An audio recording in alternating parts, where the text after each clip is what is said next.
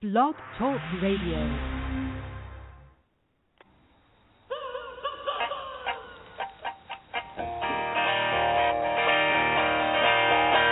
wanna be your dominated love slave. Wanna be the one who takes the pain. You can spank me when I do not behave. Smack me in the forehead with a chain. I love feeling dirty. I love feeling cheap. And I love it when you hurt me.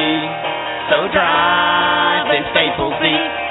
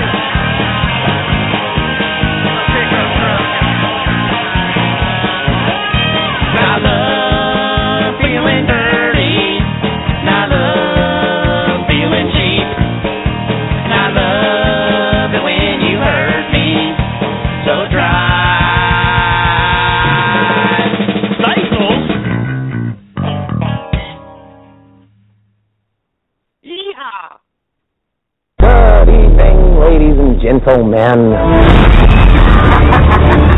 We're tonight's entertainment.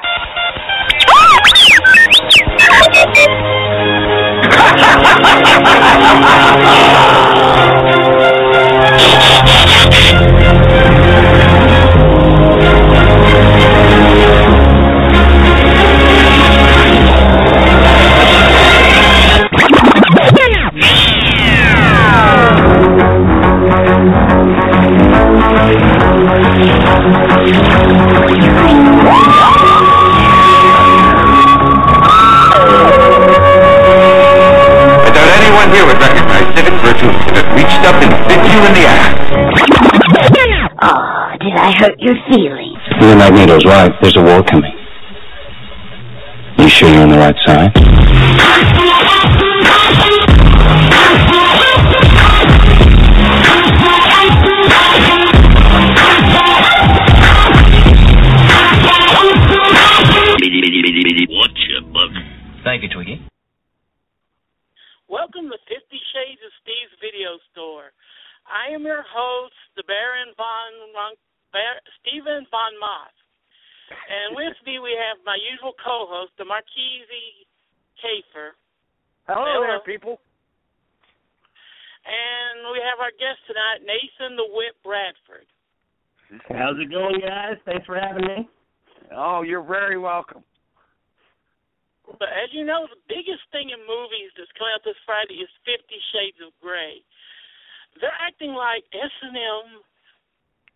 A new thing. And to prove how crazy it's gotten, Karl, tell us about the story that you posted on my wall earlier today. well, there's a major theater chain that has decided to uh, uh, put plastic sheets on all their uh, seats for the showings of of of uh, Fifty Shades of Grey, and it's because they figure the women are going to be uncontrollable, which A is sexist and B is just wrong. No, no, no. This cannot be true, but it is. And honestly, if I knew that was true, I would know that every man in the world would probably go to the theater for the show and not watch the movie. exactly. Oh, good That's- lord. And I It's and, disturbing. and in research there, I've perused over the books, and my God, are they some of the worst Twilight fan fiction I've ever read in my life. Let me tell you something. I've read porno novels better than that. And yes, that's what Fifty Shades of Grey is. It was a Twilight fanfic the author wrote, and they thought, ooh, that's good, but you don't have rights to the Twilight characters, so if you change it, you can get it published as a book. and that's how we got the three the the thirty Fifty Shades of Grey trilogy, which is basically a compulsive controlling dick and a woman with no personality bows to him and signs Who doesn't have contract an while he email, mind you. he- So, yeah, doesn't he have doesn't an have an email. Yeah, nowadays.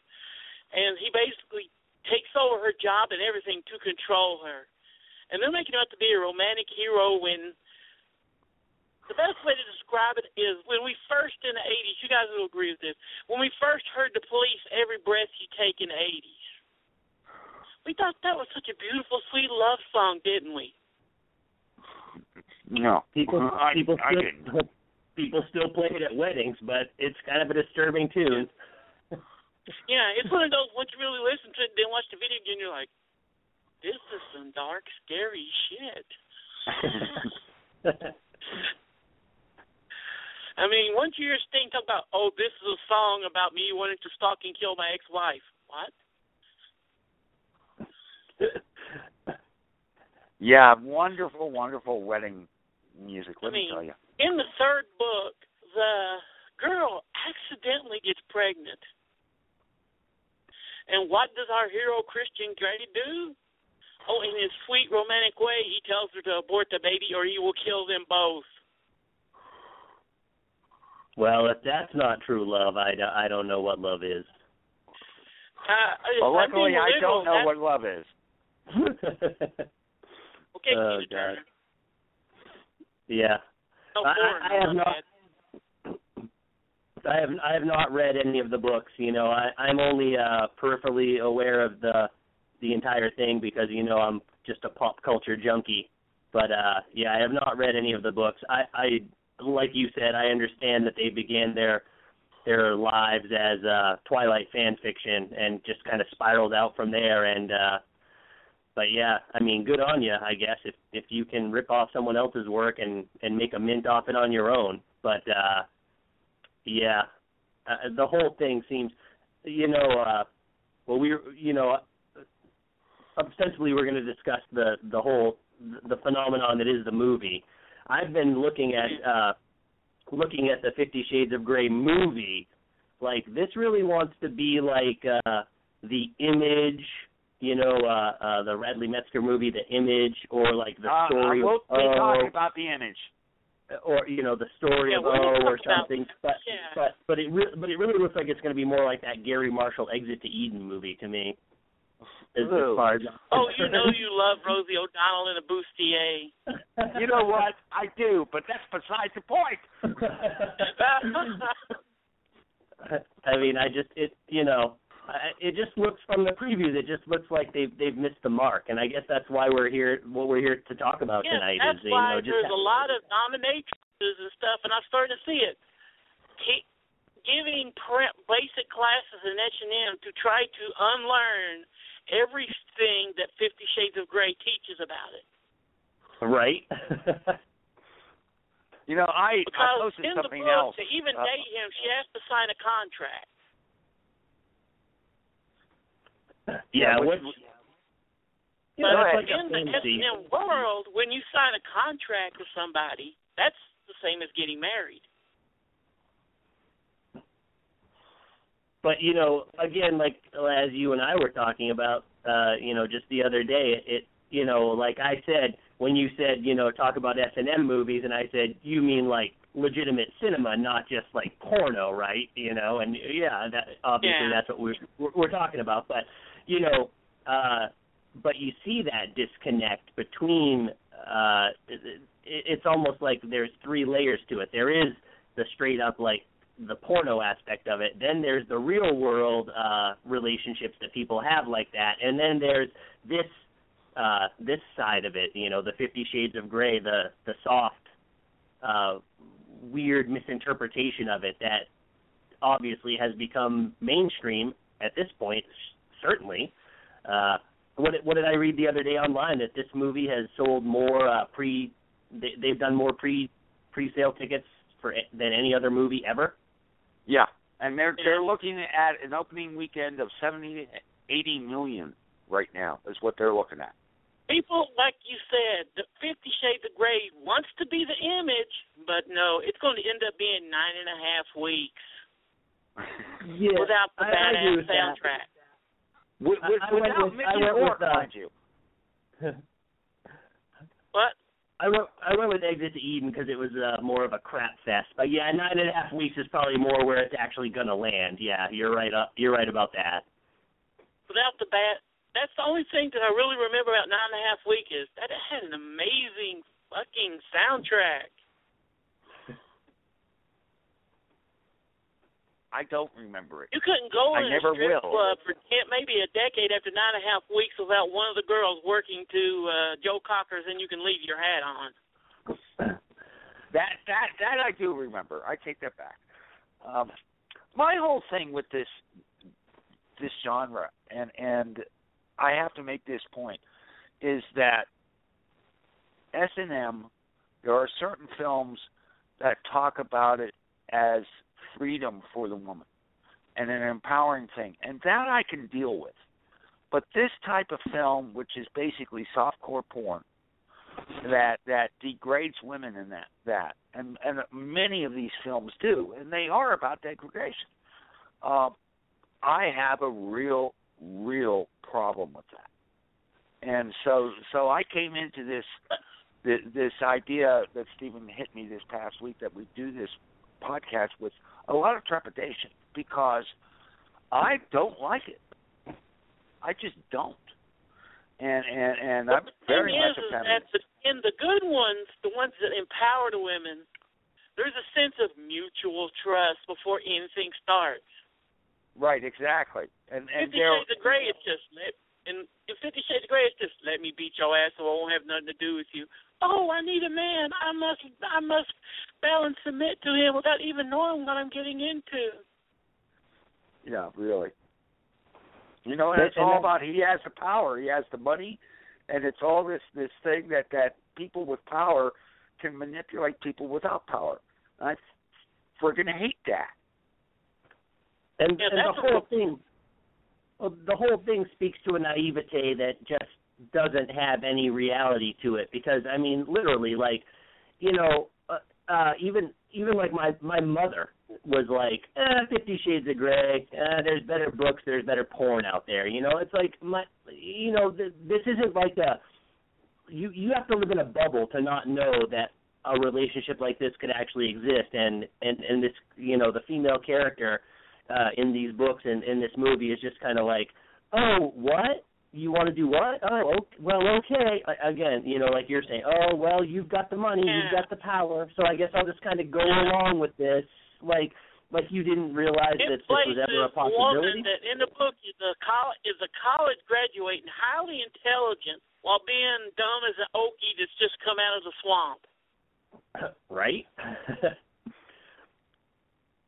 but you know, again, like I try not to get to, uh, you know, like I said, you know, there are lots of things that I have absolutely no interest in or no real knowledge of, but except for the fact that I always have my feelers out there, just as a pop culture junkie. You know, there are things. So it's perfectly eh, reasonable that maybe I could have known that something like a relationship like this existed, but would have never you know explored it further i guess maybe uh, you know i i know not everyone is is interested or uh you know digs as deep into into things as as some of us do you know uh clearly. But it it's just so odd to me to to to create a character like that. Oh i've never heard of such a thing. Oh you want to spank me? Well that seems odd. Like really? You've graduated college and no dude that you had sex with ever wanted to spank you? Mm, highly unlikely. Dubious. but yeah, I, I do agree. Um, you know, a lot of a lot of what goes wrong with with these things is is that whole uh you know the degradation of of the woman. Uh you know she's powerless. She's just wrapped up in this. Oh yeah you're you're totally you know whatever you say goes. You've got the money. You've got the power. I just need a man. Let's do this. Like that and that is ridiculous you know. Uh, it is a ridiculous conceit that a lot of movies go for you don't see the other side of it whenever there's a movie where a woman is in control you don't see the man being like, "Oh, well, yes, then you have all the money, you have all the power, let me do whatever you want." They always frame those more like the man, even in his submissive role, has more power. Yeah, there is a know. movie like that, but we'll get into that a little bit later because I consider it the yang to uh, Fifty Shades Yin, the, li- Right. the other side of it. And Now, I know the movie you were talking about. I just want to make a point here. Uh, as I was researching this, I came across basically three different types of films that use S and M as as as their base. Okay, one is a film that's basically about uh, the uh, disempowerment of women. Okay, the second is the freedom of women by using this, and there are very few of those. And and, and uh, of course, I'm I'm uh, suggesting the film that you just mentioned. Uh, the third thing is the use of power itself to subjugate, and and you get that in a different sense, maybe not just a sexual sense, but you know the Nazis and things like that. And you get into that too, which I know we'll be talking about. But those are the three basic uh, um, genres, or you know, ways of looking at this, and and they're and by far ninety percent of them, or at least eighty percent of them, are about the subjugation of women and and and and uh, the disempowerment of them. And I find that absolutely rancid. That's me. Well, and there's a Okay. documentary I'm going to be talking about later that really gets into weird areas of S and M, which we'll talk about. Okay. So lead us. Where are we going now, Stephen? Well, now I'm going to play another song, and when we get back, we're going to go into the pre-film history of S and M. Okay. Play us a And song. here we go with our first with our first song of the night, Thin Lizzy's S and M. Hope you like it.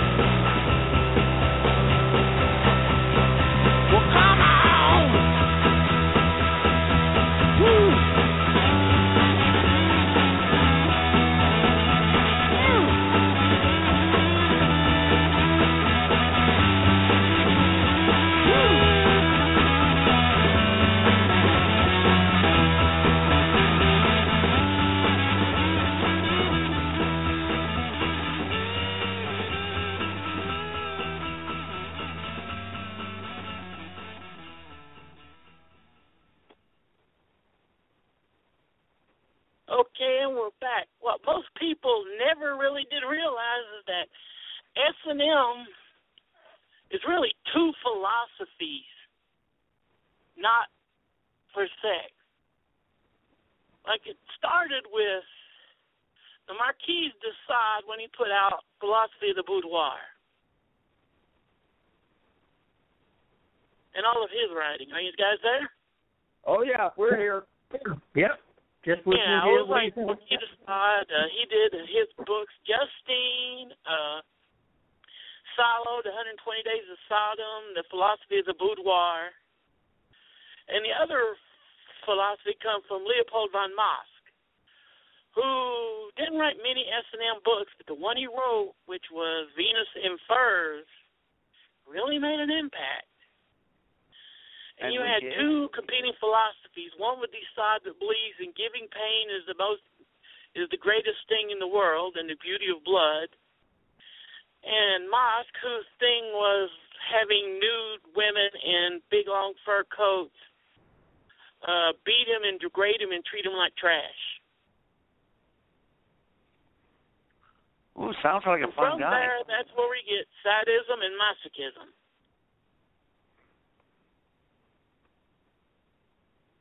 And uh, you know, I was thinking about this earlier as I was doing some research for this show. I was, uh, uh, you know, Salo actually popped up in my mind, um, uh, both both the novel and the movie, as uh, something that's kind of, uh, you know, pushing against exactly what we're talking about with uh, with Fifty Shades of Grey. You know, uh, Stephen, you and I have talked about this many times. How every time I'm online and I see someone's 10 most disturbing movies of all time, and I've said, you know, just once I'd like to see one list that doesn't end with Salo. You know, I mean, you know, not that it's not a disturbing movie, but just you know, it's it it recurs again and again and again. But uh, the the the major the major argument I always hear about Salo is that well, it, it's not erotic in any way, shape, or form.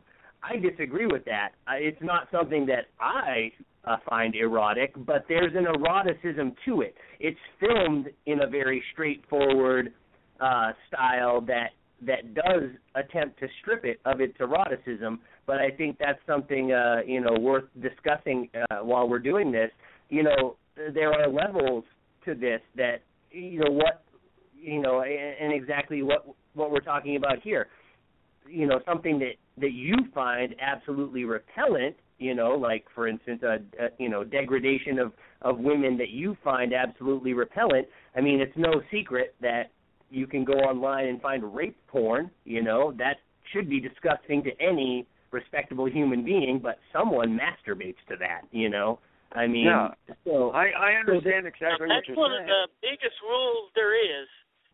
Whatever it is, no matter how disgusting, creepy, or weird, there is someone who gets off on it. Right, right, and and you know, and and Salo really, uh, you know, actually Salo is is one of the first.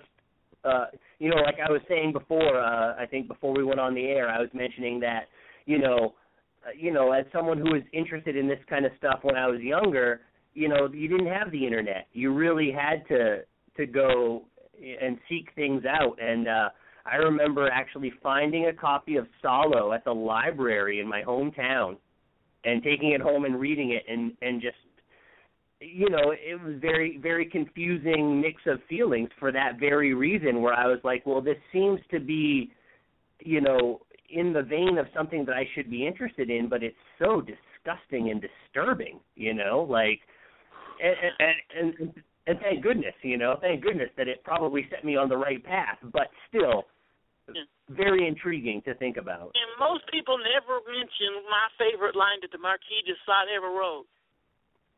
Which is? Submission without consent and full knowledge and joy is not true submission, thus it's worthless. Good line. Now I I want to get into Salo a little bit, um, and not not the book so much as the film. Uh, for for those of us, uh, those listeners that don't know it, it's a film that was filmed in 1975 by Pier Paolo Pasolini, uh, who uh, used it as an allegory against the Italian government.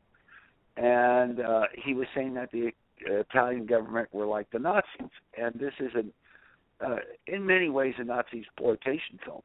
Uh, but it was very political, and the point is he's using the S and M for a different reason. This is why the the eroticism is all bleached out of the film, and so suddenly you're seeing something so black and white. And and I I hate to tell you this, but it is my number one most disturbing film. I own it.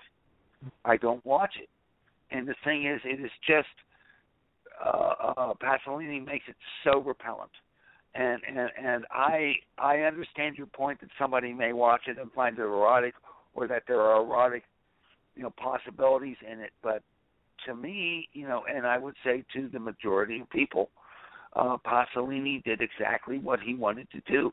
And let's face it, he was killed for it. And got killed for it. Yeah, I, I don't disagree. I, I think it's uh, it's definitely one of his best films. I, I I don't disagree. You know, I, I was just positing, like I said, the the theory because I always uh, Yeah. and and I don't dis I don't disagree that it's one of the most disturbing films of all time. I'm just exhausted seeing it as the number one most disturbing film. Y- y- You know, like Well, Steven and I well don't look at my list then, okay? Because it's number one. well, you Steven and I basically always watched it. You can tell that 90% of the people who put Salo as the number one on the most disturbing list haven't watched it. Well, yeah, that's that's true. But you and I always joke about that. Like uh Steven and I always joke about if ever there's a list of most disturbing movies, either Salo or a Serbian film is always number one. You know, like and it and it, and it I don't disagree with either one of those choices. I just think it's kind it's just kind of funny.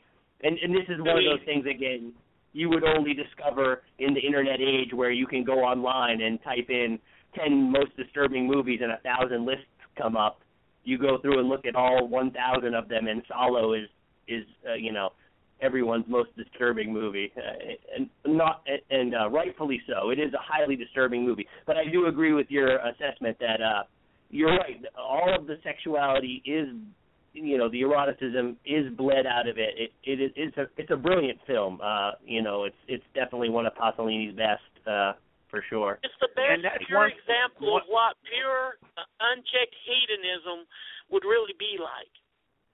For sure. Perhaps. Yeah.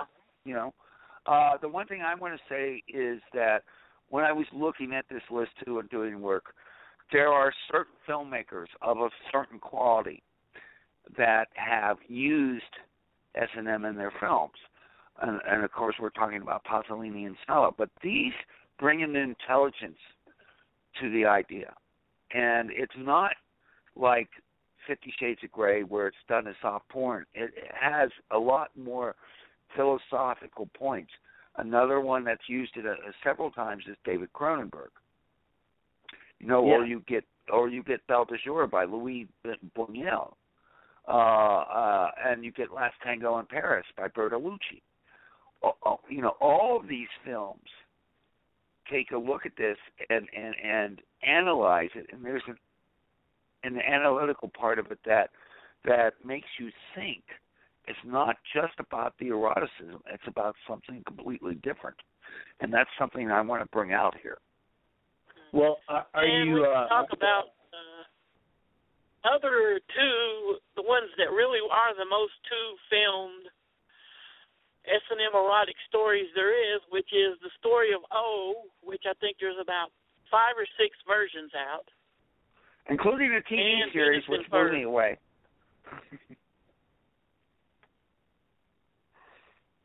Venus But the thing is, the version of Venus in Furs that I like the most is Franco's version, which has nothing to do with the book. I agree. I love that movie. Yeah, it's it's the best version, and and you're right. Uh, he appropriated the name, but didn't really uh, maintain much uh, from the book. But Except for the whole Venus in Furs image, which is the one that leads man to their doom. right. Uh, another one though that I wanted to mention while we were talking about uh, uh, Salo and, and some of those other ones, uh, Closet Land. Are, are you are you guys familiar with that No, film? no, I don't know this one, so you'll have to tell me about it. Uh, Closet, Closet Land. Land is basically an ant- basically Alan Rickman and Madeleine Stowe in a room acting their ass off for 90 minutes.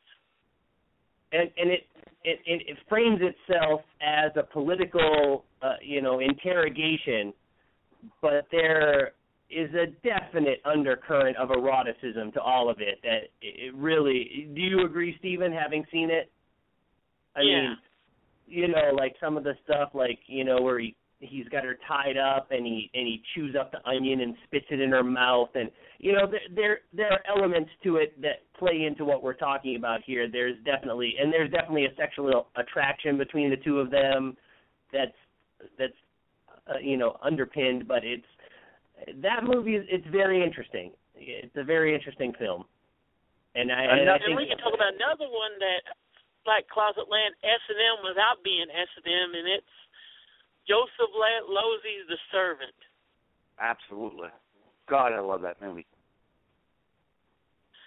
And there's That no the most gay S and M film without having any gayness in it. Absolutely. Of course, you know, it was done in 63, so the gay content couldn't really put be put into it. But here we're talking about a movie that that's about subjugation and transference of roles. And there are several movies about transference of roles. Um, uh, um, the uh, Sissy Spacek uh, Robert Altman film, uh, Three Women, is one. And and Three uh, Women, uh, Bergman's Persona. right? Pers- Persona absolutely was the other one I was thinking of. And and And a little film which nobody who likes cult films has rarely heard of. Something. uh What is it? It's got James Fox in it and uh some guy from the Rolling Stones. performance. Yeah. you're you're being silly. Um, performance is another one. Now and that one, the gayness in performance is not subtle at all. No, not at all. And and in fact, James Fox, who started the movie, uh, stopped acting for what about ten or fifteen years because he was so disturbed by the film and by the experience of filming it. Uh, it's it's a real, real crazy one. There's one I want to mention that isn't well known, and I'm wondering if either of you know it. It's called Adam Resurrected. No. never heard of it Okay, it's Paul Schra- it's Paul Schrader wrote it and directed it. Stars well I'm uh, already in, I'm already on board then. It, it stars uh, Jeff Goldblum and it's based on a novel by an Israeli uh, author. And he was a Jewish clown during the Nazi era and he is taken into uh, uh, uh, uh, the death camps and made made to be uh, the dog of the commandant and live like a dog. And the commandant is played by William Willem Dafoe. And it's set in flashback when when he is in an Israeli mental hospital in '61 trying to be cured, and it is a fantastic film. And and so the S and M in it and the subjugation doesn't have any sexual content. It becomes a a sense of power against non-power, and that that to me is always the the main focus of S and M. You know, at least as as it's filmed, and and it's a great film, and I would recommend it highly to anyone. And if you're not, and it has humor in it too. I mean, it has humor in it. It's really good. Would recommend it highly. I- I'm And a big fan of Schrader, so Okay, I'm gonna check it out. part where we're going to sound like three perverted men, but what the subject we're going to get to is that. Well, one for me, S and M is one of the se- is one of the sexier things because you don't have to be naked to look good in it. Which brings us to the part that's going to make us perverted. I'll just say this man's name, then we're all going to get all drooly here. Irving Klaw. I don't know if I'll say. I, I I don't get gooey with his name. However, I'll get gooey with the next name. His work. Talk to us. Yeah, his work. yeah, absolutely. And Yeah. everyone, and his most famous work was uh, a very large series of bondage pics done with Bettie Page. Now, oh yeah. when we talk Bettie Page, I've got to go into this. Um, a friend of mine ran the the drive-in and I was 14 years old, and uh, uh, and I started working there, and he had his own little theater and, and film uh, uh, repository, and that's where I first saw the shorts. I was like 14 or 15. It blew me away. I could not believe it. Now that being said, okay, so so the sexuality of it certainly had a lot to do, you know, a lot of impact on me. But the one thing about Bettie Page, and there's been a couple of films made too, uh, bios of her, uh, but she was a person who was empowered by what she did. And she enjoyed it, and you could tell she did. This wasn't someone, this was someone who made a decision to do this knowing full well what she was doing. And and and there's there's actually a sense of joy if you look at some of these and look at her expressions, the way she purports herself. And and of course this was done during the pinup era. And and so this was just a natural extension of Betty Grable to to certain men certainly. Uh and and uh it it's I I think the world of her. I really do. And and and reading about her and reading some of the things she said, you know, it, it's about empowerment for her. And and I, because of that fact, I absolutely adored the woman, and I really like the films. And and uh, you know, in recent years, you know, there's been so much uh, made about you know tracking her down in the later years, where uh, you know uh, she had ded- ded- dedicated her life to Christianity and and was you know living this solitary life. She never disavowed those films. She didn't pull the whole "I'm a Christian now. That was wrong. That was a horrible thing." She was like, you know, she she never disavowed that part of her life.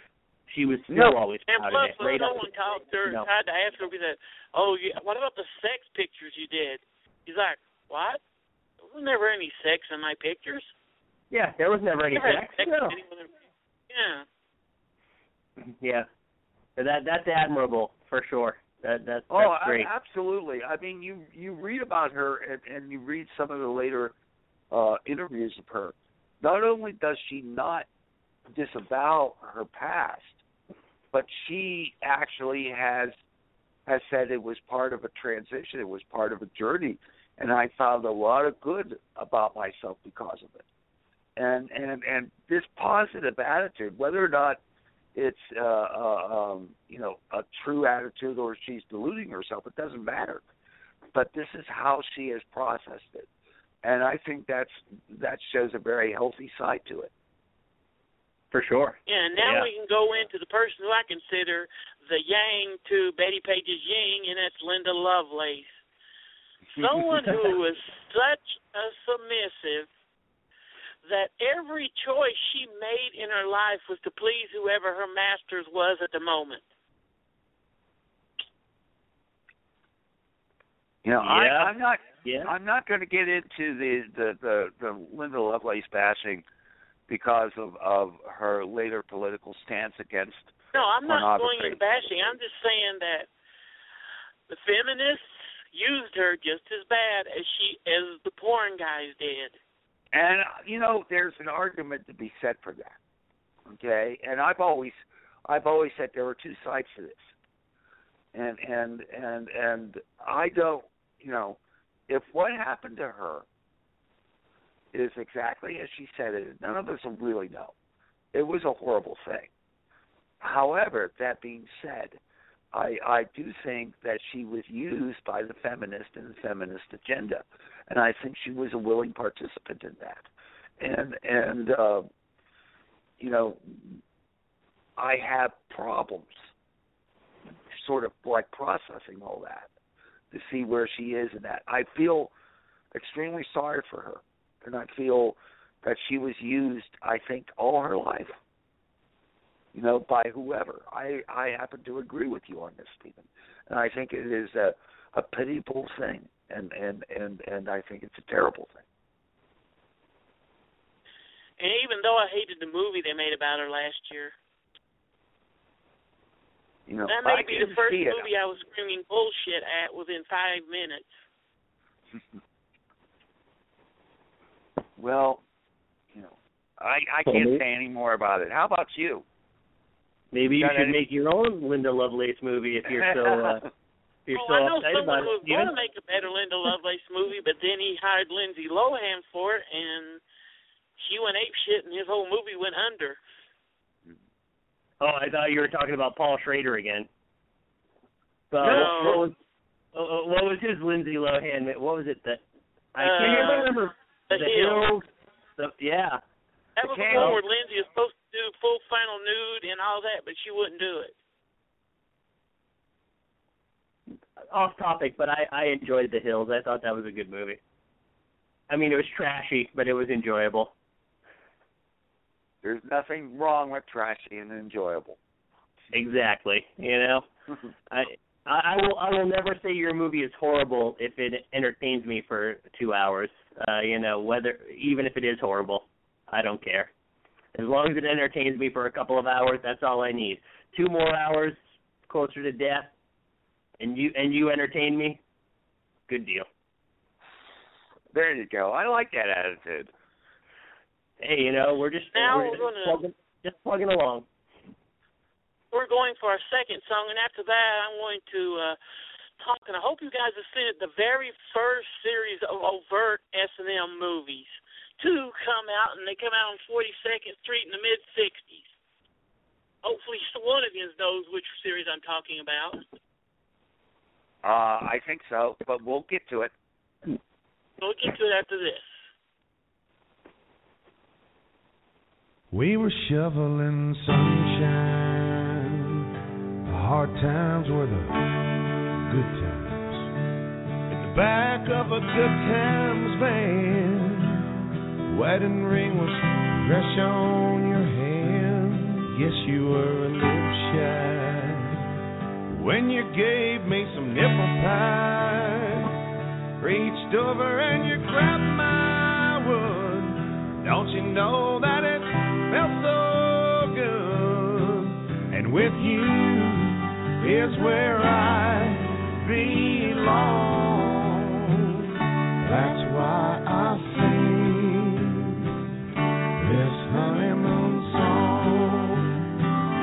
Well, I spilled my red wine right below your panty line. Finally got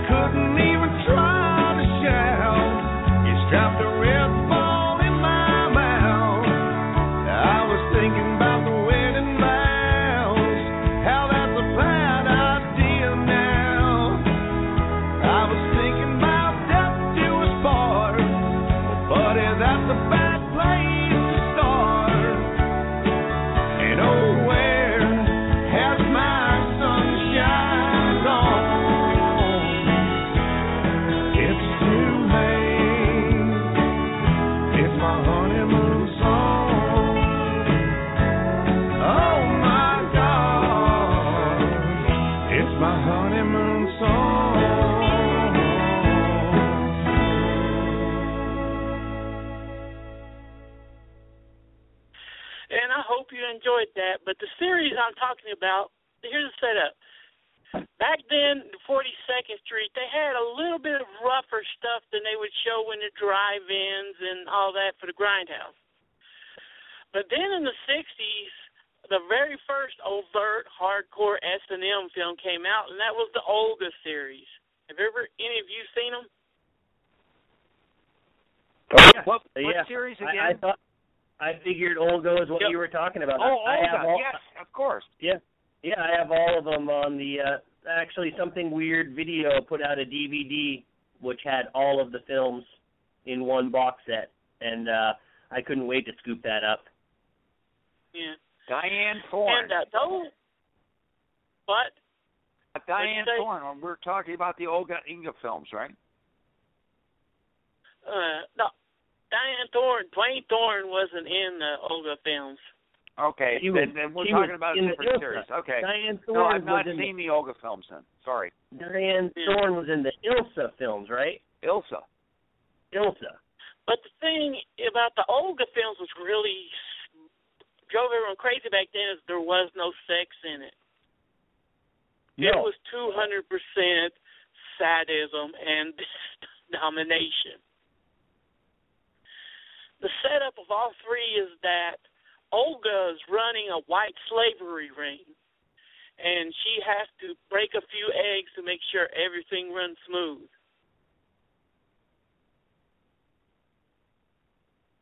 and and they are uh, they do encapsulate that perfect uh you know uh, that raincoat crowd kind of uh you know just Aesthetic. enough plot just enough plot to get to the boobs and the spanking but like you said There's no a lot sex. more than spanking. I mean, it has some stuff that most S and M porns in the seventies would not even try. Well, but still, I don't know. I mean, I we we'll still talk about it, but I think those movies were just a stepping stone for uh you know, still I agree they were uh they were revolutionary for the time. They were definitely showing things that a lot of other films weren't showing. But they were definitely just the the stepping stone that opened the door for the Ilsa movies and uh uh Joel Reed we were talking about before. Uh you and I were talking Freak. about Oh yeah, we'll Hey, definitely talk about my yeah. talk about one Yeah. of my favorite Star Wars actors. but uh but yeah, no the the Olga movies uh the Olga movies definitely uh showcased some aspects of the S and M uh that hadn't happened before, but they actually kind of wore themselves out. What was the last one where uh she was running the gym? You you remember that one? She's running Oh, like the uh You know, what- there was White Slaves in Chinatown, Olga's Girls, Olga's Slaves. There was there But was the thing is, is that they put them out really quick. Each of the movies came out, I think, within four or five months of each other. Bam, bam, bam. oh, you can see from watching them that they were basically filmed on the same sets. I mean, they just they just moved stuff around. Uh, you know, that was like oh, and they went Campbell for, was the one who played Olga. They went for like a David Friedman thing with that, or or, or even like a uh, you know Roger Corman. They were like, well, we've got the sets, let's just pound it out. You know, let's make a Well, trilogy. David Friedman, we got to talk. If you go talk David Friedman, we got to talk about the Defilers. Oh well, hey. If we're gonna talk about David Friedman, we're gonna have to do a whole uh show because uh oh, absolutely. Yeah. You need to do Uh, a whole show on So the Friedman. one, oh I, I Uh, love oh, me some David the biggest one I think will be placed on his show, show of Friedman's of the era that we're in, the Olga era, was the Defilers and A Taste of Honey and Swallow a Brine. Yep. Oh. I It's been ages I don't since even- I've seen the Defilers, so it, it's not really in my memory, but I know I've seen it. oh yeah, the the Defilers Defilers. was it was the first one of they what they called the Roughies, Yep. which were basically Olga films, except that they had more sex in it than the Olga films. The one of my most The follow prized is possessions. basically two guys kidnap a girl because they're bored and want kicks, and basically do whatever they want to to her for uh, the rest of the movie. Oh, lovely. Oh, yeah. Wonderful film. Oh, no, uh, uh, yeah, the whole the whole David Friedman, uh, you know, S and M category, you know, films deserve a whole uh, a show of their own. I mean, that guy. I actually, uh, I have this ongoing joke where I talk to my friends about a movie I want to make called uh, Friedman's Follies, because you know David Friedman always had this formula where he was like, well if you make a movie with three scenes in it, one of them is a lesbian scene, one of them's a straight sex scene, and one of them's a S and M bondage scene, you got a great movie. You know, you guys may have heard that before. He oh, repeated absolutely. it. Yeah, you know, and so I always tell my friends, I'm like, we just need to make a a, a movie called Friedman Follies. Let's just make this film modern day. You know, we'll, whatever. We'll grindhouse it up like uh, you know your Tarantino, Rodriguez, you know, we'll make it look like it we just discovered it. Oh, Friedman's Follies. Here's this old movie from uh I'm pretty sure this is an, a David Friedman original. Uh look at this. It's got a lesbian scene, it's got a bondage scene, it's got a straight sex scene. It must be a David Friedman movie. One of those girls is dressed as a nurse. Oh, you know Friedman had something to do with it. have, have you guys? I know you probably have, Nate, but Karl, have you seen a taste of honey, a swallow of brine? No, I've never have. You're you're good getting in territory I don't know, so forgive me. No, no. Yeah, It's yeah, a I have a, very co- I have a, nasty little movie. I have a copy of it. I have a copy of it. Yeah, I have, I have a copy of it. It it yeah, it's it's dirty. It's it's disgusting. It's grimy. I mean, it's not perverted. It's just basically the whole story is about this girl who uh prick teases guys, and to the point where they go crazy about it. Then she gets them arrested and sent to jail. Oh, lovely. Oh, David Friedman, will you Until ever she learn? meets Tony at the end of the movie. She what? Yeah, we Remember missed that was the guy's name she met at the end, Tony. You listen here. You do what Tony says. Because if you don't do what Tony says, I'm going to knock you in the mouth again. Better do what Tony says. And then it shows her Right. getting picked up by David Friedman. Yeah. Yeah. Yeah. But that uh you know, that goes that goes along with uh talking about Joel Reed and blood sucking freaks. Um have have either one of you ever seen the other uh one of Joel Reed's earlier films, uh Sex by Advertisement? Oh I've no! heard of it. That's all I know. Sex by Advertisement. That that was uh it was available on something weird VHS. I don't think it ever made the transition to DVD. But uh it was an earlier Joel Reed film before he ever did Bloodsucking Freaks, but it uh it it posits itself as one of those um you know uh public service announcements. They've got a, a woman in a white coat sitting behind a desk warning you about the dangers of you know, the perverts that are out there nowadays and it, they kind of present it as a Mondo film where she talks you through these various scenes with different perverts and the things that they do.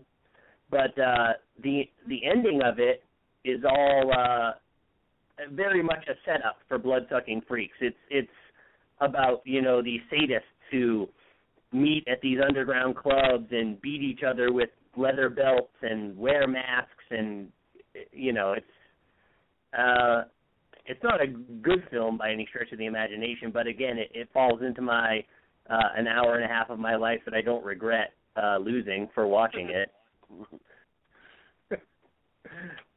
Boy, you need to make a list of those movies that that that you, uh hour and a half and you don't regret because I'll be sure to not watch most of them. Okay. yeah, But I the just- scary thing about a taste of honey and a swallow of brine is by the time the girl gets her comeuppance, you really don't feel sorry for her. I mean, it's Yeah, horrible what happens to her, but and that's the interesting thing about that that you bring up that movie or actually this is a, a topic we could probably talk about with some of these films, like like I'm talking about sex by advertisement. Nobody loses in that movie, you know. Um, that was kind of a thing where we're talking about with the roughies and and you know the video nasties, that kind of stuff. Uh, you know, I think that might have been part of what brought about the, uh, you know, the shift in public opinion is that we went from movies where uh despicable people got their comeuppance to a point where despicable people just lived happily ever after which you know i i i fully agree with i hope despicable people live happily ever after because i'm a despicable person but i'm just saying uh you know that that's part of what we're talking about here with uh this type of cinema Oh, you know? absolutely. I mean, I I could bring up uh, a couple films. My my list is a, a, Oh, yeah. a little more mainstream, but it's it's one of those things where you you take a look at at certain films, and particularly now that we're talking about females in in in uh, in the lead, I have to mention the Piano Teacher. Do either of you know that film?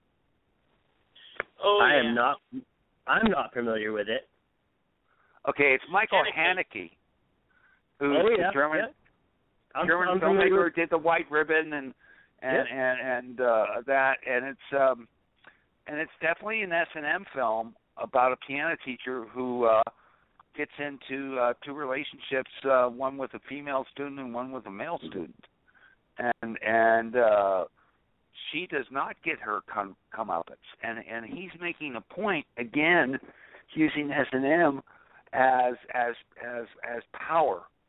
And this is where a lot of the stuff that Yeah, I but what I was ironically, the at, way the movie sets it up, by not getting her punishment, she she really loses. She gets a punishment by not getting her punishment. right? It's it's it's a very very uh, uh, unique film, and Haneke, of course, is very political, and so he's making points about the the the, the German government. He's making points about the German social status and all these type of things, which are very very uh, uh, pointed and, and ultimately very uh, uh, pessimistic. And and again, he's using the S and M sense of the film not for titillation, but for you know making points about society. And I and, and those are the ones that I I I can watch. Okay, the ones again that are you know like the ones you you you you said the um Mondo I wouldn't have a problem with either, but but but the ones that particularly you know about subjugation of women uh uh like like the defilers i couldn't watch it if i i know i remember seeing it and not liking it and not watching it when i was at the the, the drive-in um just one of those things but but for me again if you use s s and m in this particular uh, uh um genre as something else using the material to make another point then I'm much more amenable to it. Yeah, and another one, two two that I'd like to mention before we play our next song are two Japanese films from the same time, the '60s, and that is Blind Beast and In the Realm of the Senses. Actually, Realm of the Senses was 70s, but it's okay. It came out about '68 in Japan. We didn't get it to '70. oh, okay. Never mind. You've seen them both, haven't you, Nate? Yeah. Yep. Yep. Uh, and and, Blind and Beast, uh, I would definitely call it the most fetishistic body movie ever made. Which Well- one is this again? Blind Beast. Steve- Okay. It's about a blind man who kidnaps a woman so she can become his ultimate sculpture. And, and how uh, they fall into a very, very dark S and M relationship. Yeah. Um that movie actually feels like uh like like uh speak just just kind of speaking of uh Japanese films. That movie Blind Beast feels to me like it's almost uh, the direct uh, ascendant of uh, Tetsuo the Iron Man. It has that same oh yeah, they of said that Blind Beast uh, uh, inspired Tetsuo. Really? I I've never I've I've honestly never actually read that. That's just something I've always felt. As soon as I saw Tetsuo, I was like, this is like Blind Beast for the new millennium, you know.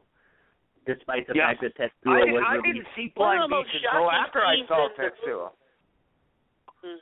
Go ahead. Well, all I was going to say is I didn't see Blind Beast until I after I uh saw Tetsuo, and I thought the same thing. And seeing Tetsuo first, and then knowing that that that the other film was was previous to that, I could see the Yeah. connection right away. Yeah, that's cool. That's interesting. What I like about Blind Beast is the ending really isn't the most shocking moment of the film. The most shocking moment in this film is when they first give you a full glimpse of his studio. Right. Because when they're in there for five minutes before they show it, and it shows they're groping around, and you barely see this, you barely see that, and all of a sudden the lights come on, it's like, what the hell? What, right? Oh, absolutely. One wall was com- nothing but eyes. One wall was nothing but eyes. Another wall, noses.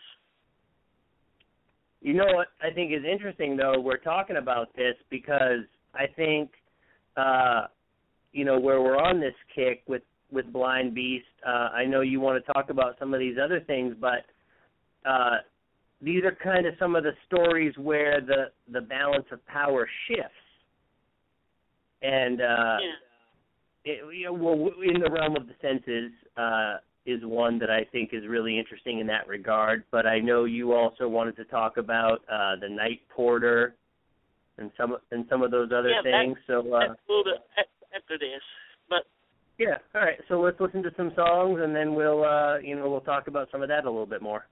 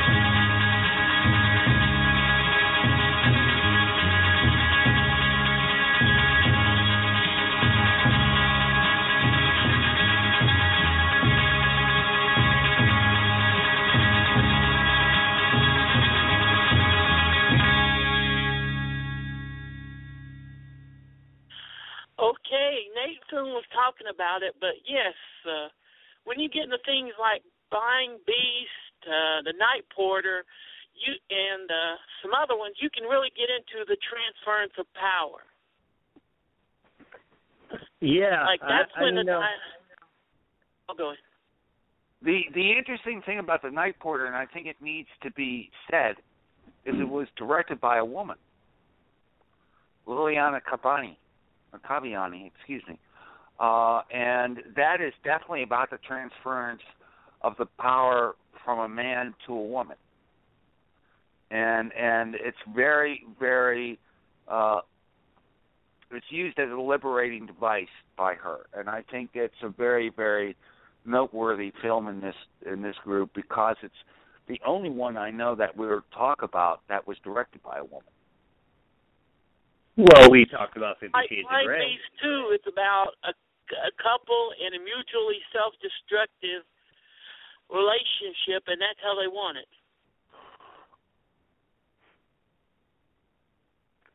Well, the reason I initially brought it up uh, while we were still talking about it was because uh, we didn't really touch on it much. But in the realm of the senses, uh, kind of starts off as like a power exchange, and uh, you know, I mean, obviously, whatever. It's a it's a movie from 40 years ago, so spoiler alert. But when she strangles her to death at the end, you know, she she takes the ultimate power.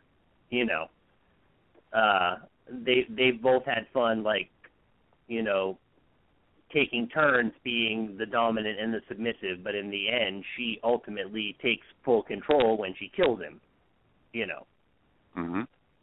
So and she uh, doesn't just kill him either. uh, no no Let, let's Uh, just make that What's point. scary is in the realm of the senses is actually a true story. you're a true story I, I I didn't know that was really a true story. Yeah. is it? Is it really I, based I on? thought think- it- I think the instead of a true- it, the cops arrested her after she was just wandering around the village for a week, and they found her lover's penis wrapped up in a a napkin thing that she was keeping with her, and then she told them the whole story. I'm not sure if that's true or if it's a folktale. Uh, I've heard both on, on both ends. It's a no, true it's story. true. uh, Sada Abe becomes sort of like a national hero. Whenever she got released from jail, every time that she went in the bar, all the men would like grab their crotches and bow her he- bow their heads to her.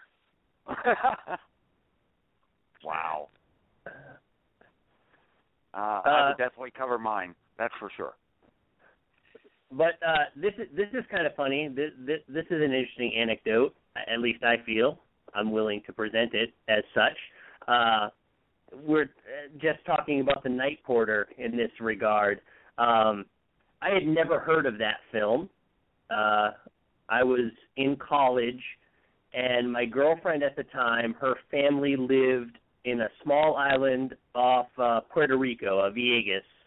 Probably heard of it, maybe heard of it. Um, uh, one year, she and I went down there to visit her family. Uh, we stayed for about a month, and we're on this little island where there's really there's there's nothing. I mean, it's a tiny little island. It's a tropical paradise. There's a couple of restaurants, and there's a video store. Uh, a, and all they had was VHS. This was pre DVD. They had all these movies out front that were for sale for a dollar a piece.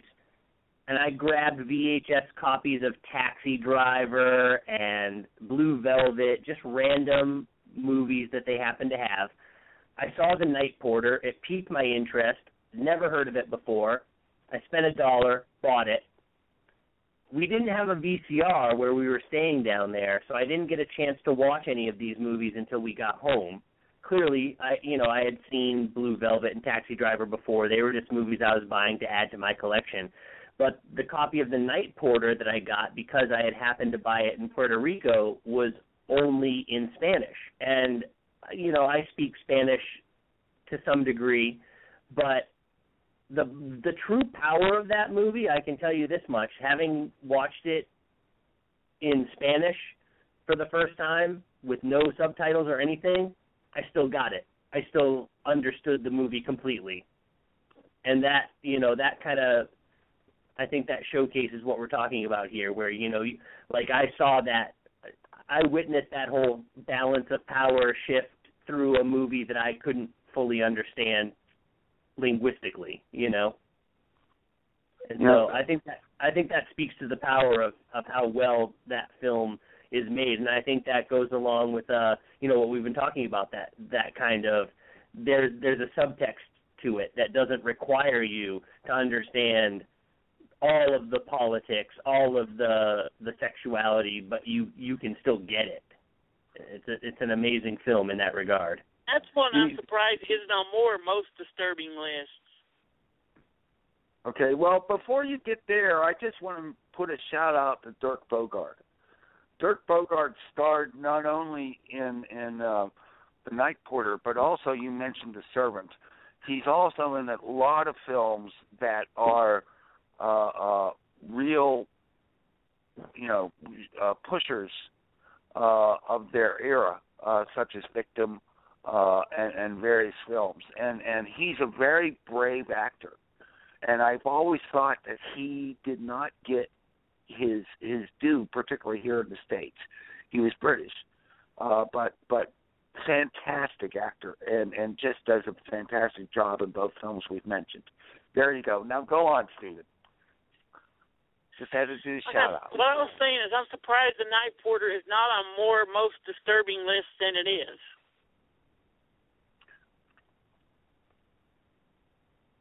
That's a good that's a good point because it is not an easy film to watch. Most what most people see of it is a very, and I do agree, sexy picture of uh, Charlotte Rampling Who I adore, mind you.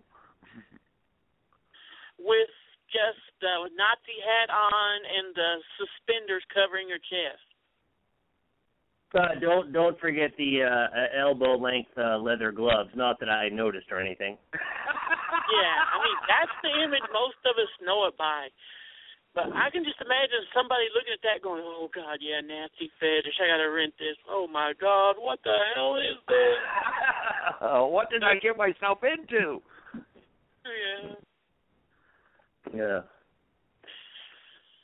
But uh, you know, uh, if we're if we're gonna uh talk about it like some other uh movies that I think uh have a really good uh power exchange like that. Have have you guys ever are you guys familiar with the uh film Sasayaki?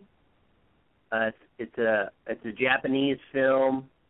Um uh, and it's about this guy uh you know it's it's a it's like a, a Japanese couple uh and he goes to this girl who he's kind of obsessed with. Uh I can't remember if they're supposed to be in high school or college.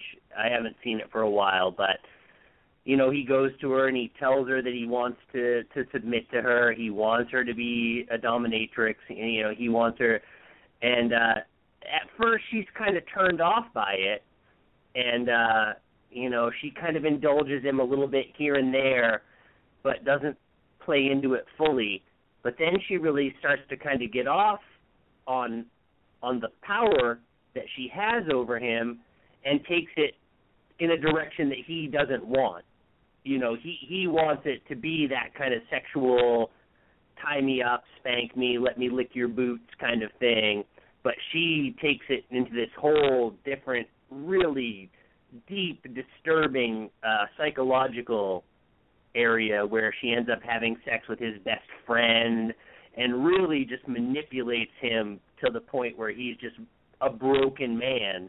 And it's really interesting. It was something That sounds like the most faithful adaptation of Venus of Furs that I've ever heard of. It is. It, it's. It is. It's very similar to that, and it's. It, it's a great. Uh, Similar, it's, it's basically the same story. Yeah. Well, and like I said, you know, it's it's it's a Japanese film. It's not. It. I can't remember. It's from the. I want to say late '90s, early uh, early millennium. Um, you know, it is. Uh, it's a it's a in, very interesting film. Uh, if you haven't seen it, you should check it out. It's called uh, Sasayaki. Uh, the director's name is Akiko Shioda. I think that's how you pronounce the name, but uh, yeah, it, it's a it's a great movie for exactly what we're talking about. Like it, it's not it's not your whips and chains, leather and rubber like S and M nonsense. It's a straight up like you know it's it's a straight up like power exchange that goes wrong. Yeah, This pure guy- masochism. Yeah, pure masochism. This is and this guy ends up more miserable than he ever dreamed he would be. You know, uh, locked in a closet watching the woman that he loves have sex with his best friend. Uh, kind of, you know, level of disturbing. Um, but yeah, it goes along with exactly what we're talking about, like the night porter type of thing, where you've got that power exchange where she was in control when they were at the concentration camp. Now she's, you know, yeah. So it just goes along with that. I I, I just thought I'd mention it while we were talking about that kind of power exchange thing because it it is a it's a great movie. Definitely worth Okay. watching. Okay, to go on And you had a second one, one that you were going to mention too, Okay. didn't you? What? No, I, I I was talking to our guest. Uh, I thought there were two movies you were going to mention. Well, let's see. Maybe I can come up with another one. well, if you don't, I have one. uh, Okay. I, Okay, I think and that that- one was the uh, Barbet Schroeder's Maîtresse. I was that was the other one I was gonna say. That is exactly the other one I was gonna say. I'm not even joking. That is exactly the that is exactly the other one I was gonna say. Uh yeah, just uh exactly. That same type of theme, you know? And it, that's exactly the same type of thing.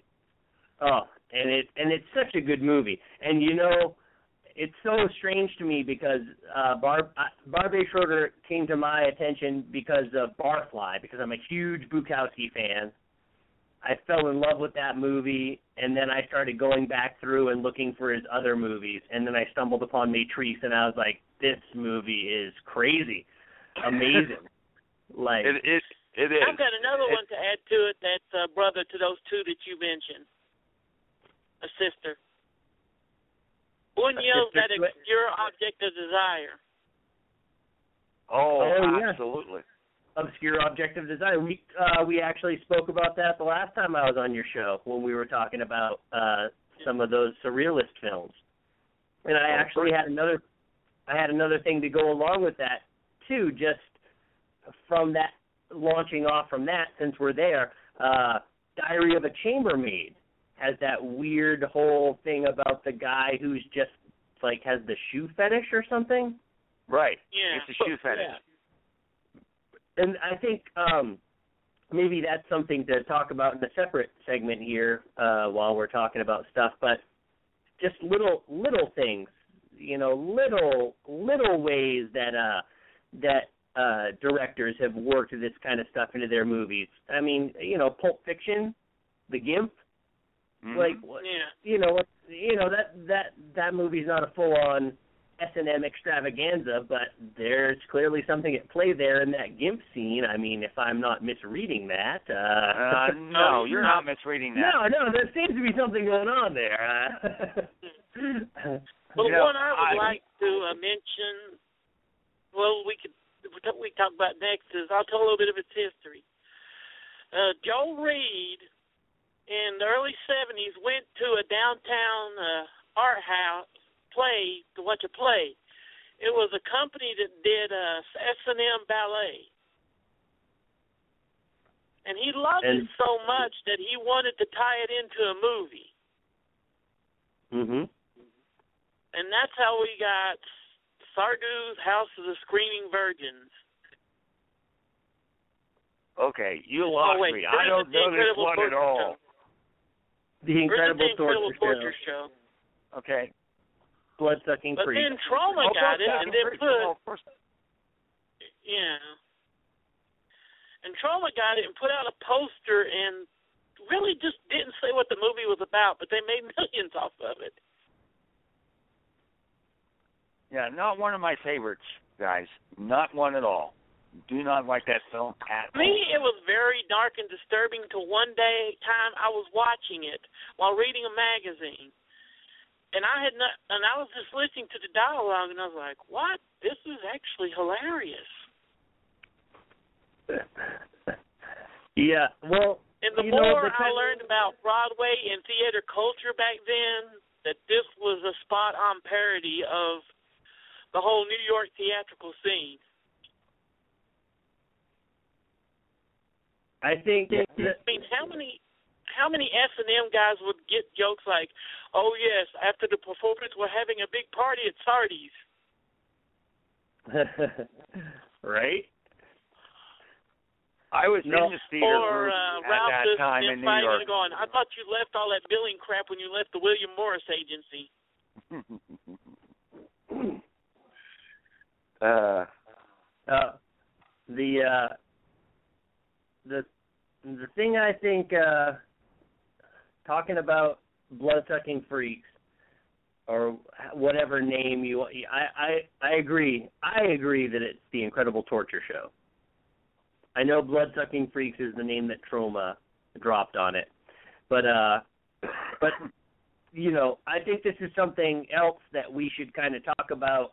It, uh, I wanted to bring this up because this goes along with what uh well you know uh you you were saying earlier um you consider there to be a few different types of uh of S&M films. Yeah. Um uh, I consider there and I kind of brought this up when I mentioned Salo. I consider that there is this other realm of S&M films that again no normal, sane human being would ever find erotic, but some, you know, again, somebody jerks off to it. There's some freak who who thinks that uh, blood sucking Freaks is actually an erotic film. But I have kind of a funny story about that. Uh, I dated this girl when uh, uh, right after I graduated from college. I was dating this girl, and uh, she was house sitting for her parents one weekend.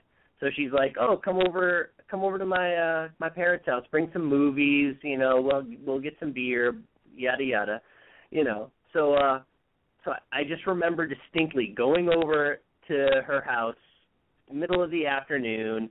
You know, whatever. I was 25 years old, drinking some beers, smoking some dope, and uh I throw on Bloodsucking Freaks. We lay down on the couch. Now, there is no association in my mind between these two things.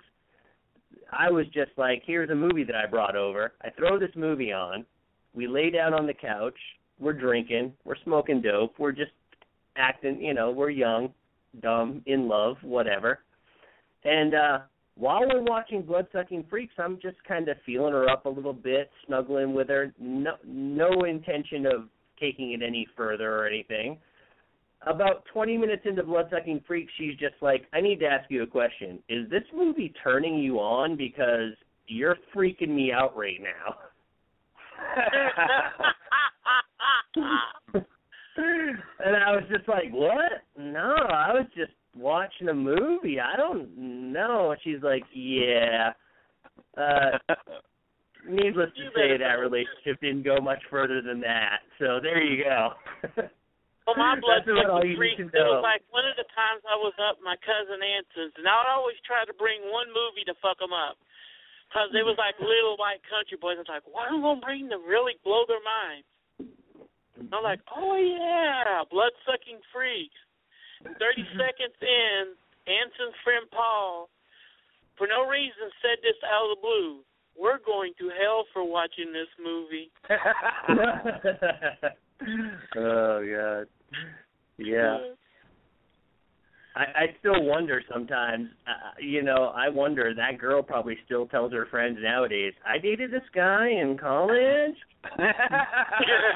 he tried to sex me up to this movie. Yeah. I dated this guy in college who tried to sex me up to this movie where a girl gets her hands cut off and another girl gets her eyes gouged out. He's probably a serial killer now. I need to change my Facebook profile so it says, uh, you know, a career, not a serial killer, or what- you know, whatever. And so, another so, thing about blood sucking freaks is it's some of its lines just are so quotable. yeah, it it it does it plays like a very very dark comedy uh if you if you can see it through that lens Which I you can. know yeah oh no it, it, Well, how it can you not laugh at lines like Ralphus break his leg today? Who's master? I know, but it's so poorly done. It's not a good movie, guys. You know, Oh, no. I, I have never understood.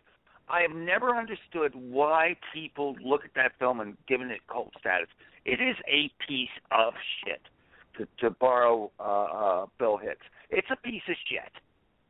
It's a crap fest, and it's not even an enjoyable crap fest. And God knows I love my blood freak. Okay, I, there there's a difference, but that is a despicable, horrible movie. There, I can said say it easily. Two reasons. Seamus O'Brien and Luis De Jesus. If they wasn't in the movie, it would be an unwatchable piece of crap. But just watching Well, them they are in the movie, and it's an unwatchable piece of crap. Well, what about all right? So, just for argument's sake, like, uh, what do you think about a movie like uh, Blood Feast? Okay, now Blood Feast.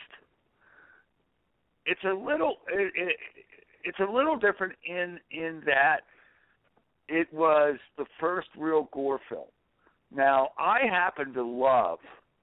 Uh, uh, I, I I I love his films, and now it Yeah. escapes me. Herschell Gordon Lewis. Herschell Um, Gordon Lewis. Yeah. yeah. but but he ha- there was something about what he did that was knowing comedy and and and and just really really out there strange stuff that he did within the context of these films you you take a look at the gore films of the 60s and and that's what they were selling they weren't selling sex they were just selling the effects and the gore and the blood and the grossness and that to me is a, a little more innocent, perhaps. Yes, And- the I'm Her- not- Herschell Gordon and I am not gore films are really innocent films. You know, they're I'm not- innocent. I'm None not of the violence is sexualized. I'm not arguing in any way, shape, or form that Bloodsucking Freaks is better than any uh Herschell Gordon Lewis movies. I'm just uh arguing the fact that maybe don't you think that was just an extension of that? I mean, Oh no, no, pushing- no! I would agree with that. pushing, I would, no, no, no, absolutely, it's an extension. It's I a mean, really and- poor extension. Oh, and yeah, and I mean, yeah, I'll take any Herschell Gordon doesn't Lewis. work. I'll, I'll take any H.G. Lewis movie over uh Bloodsucking Freaks any day of the week. I'm not arguing that by any stretch of the imagination. I'm just saying, you know, y- you seem to be so completely turned off to it. I'm just saying, but yeah, I I hear your argument. I'm just saying it, it's an extension. You know, he he was working. Uh, you, you can't deny that he must have been inspired by those films. Oh, Like, absolutely. I don't disagree with that. yeah, blood sucking. I don't disagree with that. Bloodsucking Freaks was total. And like I mentioned before, like those earlier uh um Joel Reed films like uh Sex by Advertisement and um oh I have some other movies by him uh on the Something Weird video label that are equally just kind of like black and white and they're more sexual uh in nature and definitely celebrating like the S&M lifestyle. I can't remember right off the top of my head, but uh but yeah, I, I definitely think Bloodsucking Freaks was his attempt to emulate uh Herschell Gordon Lewis. Oh, And I to don't try to- disagree with that at all. Yeah, I- Absolutely. yeah, and I and, and I Well, You know- to and really no, you know, like I- listen to uh, Sardu's speech at the first of the movie. If you really don't listen to that, you won't. If you listen to that, you'll get it. He said, putting pure sadism on film, people would be horrified and disgusted and wouldn't watch it. But add a minimal plot, a little bit of blood, and people will think it's art. well, I don't know if it's art, but it exists. it's, it's not friggin' art, okay? It's not. Yeah, but you know it's what not. I mean. Serious. Don't fucking go there. All right, well, if if we're if we're digging into it, then if we're getting right in there, uh, so what about these Ilsa movies? I mean, Oh that- boy, I have that- such a. That I am takes it to so the divided about those films. that takes they it to the next level. Yeah, absolutely, it does. And I think And I, I I think actually in a lot of I think they're better films. I think they're they're they're more uh um competent films than Bloodsucking Freaks.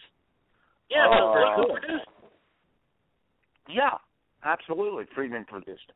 And and and and the other thing is we're getting into Nazi exploitation, which is a different. I think it's really different genre. Yeah, but in all of the yeah, but you forget most ninety nine percent of the Nazi exploitation films took their keys off of the Night Porter and Ilsa. Oh, absolutely, absolutely. And and and may I just say, a part of the the thing that I have about the Ilsa films that absolutely divide me is Dyanne Thorne. Uh, uh, she is just a goddess, and and and it's scary. What I, I you know I'm really divided about those films uh, because I find them repellent and yet uh, somewhat satisfied. I'm a very sick man.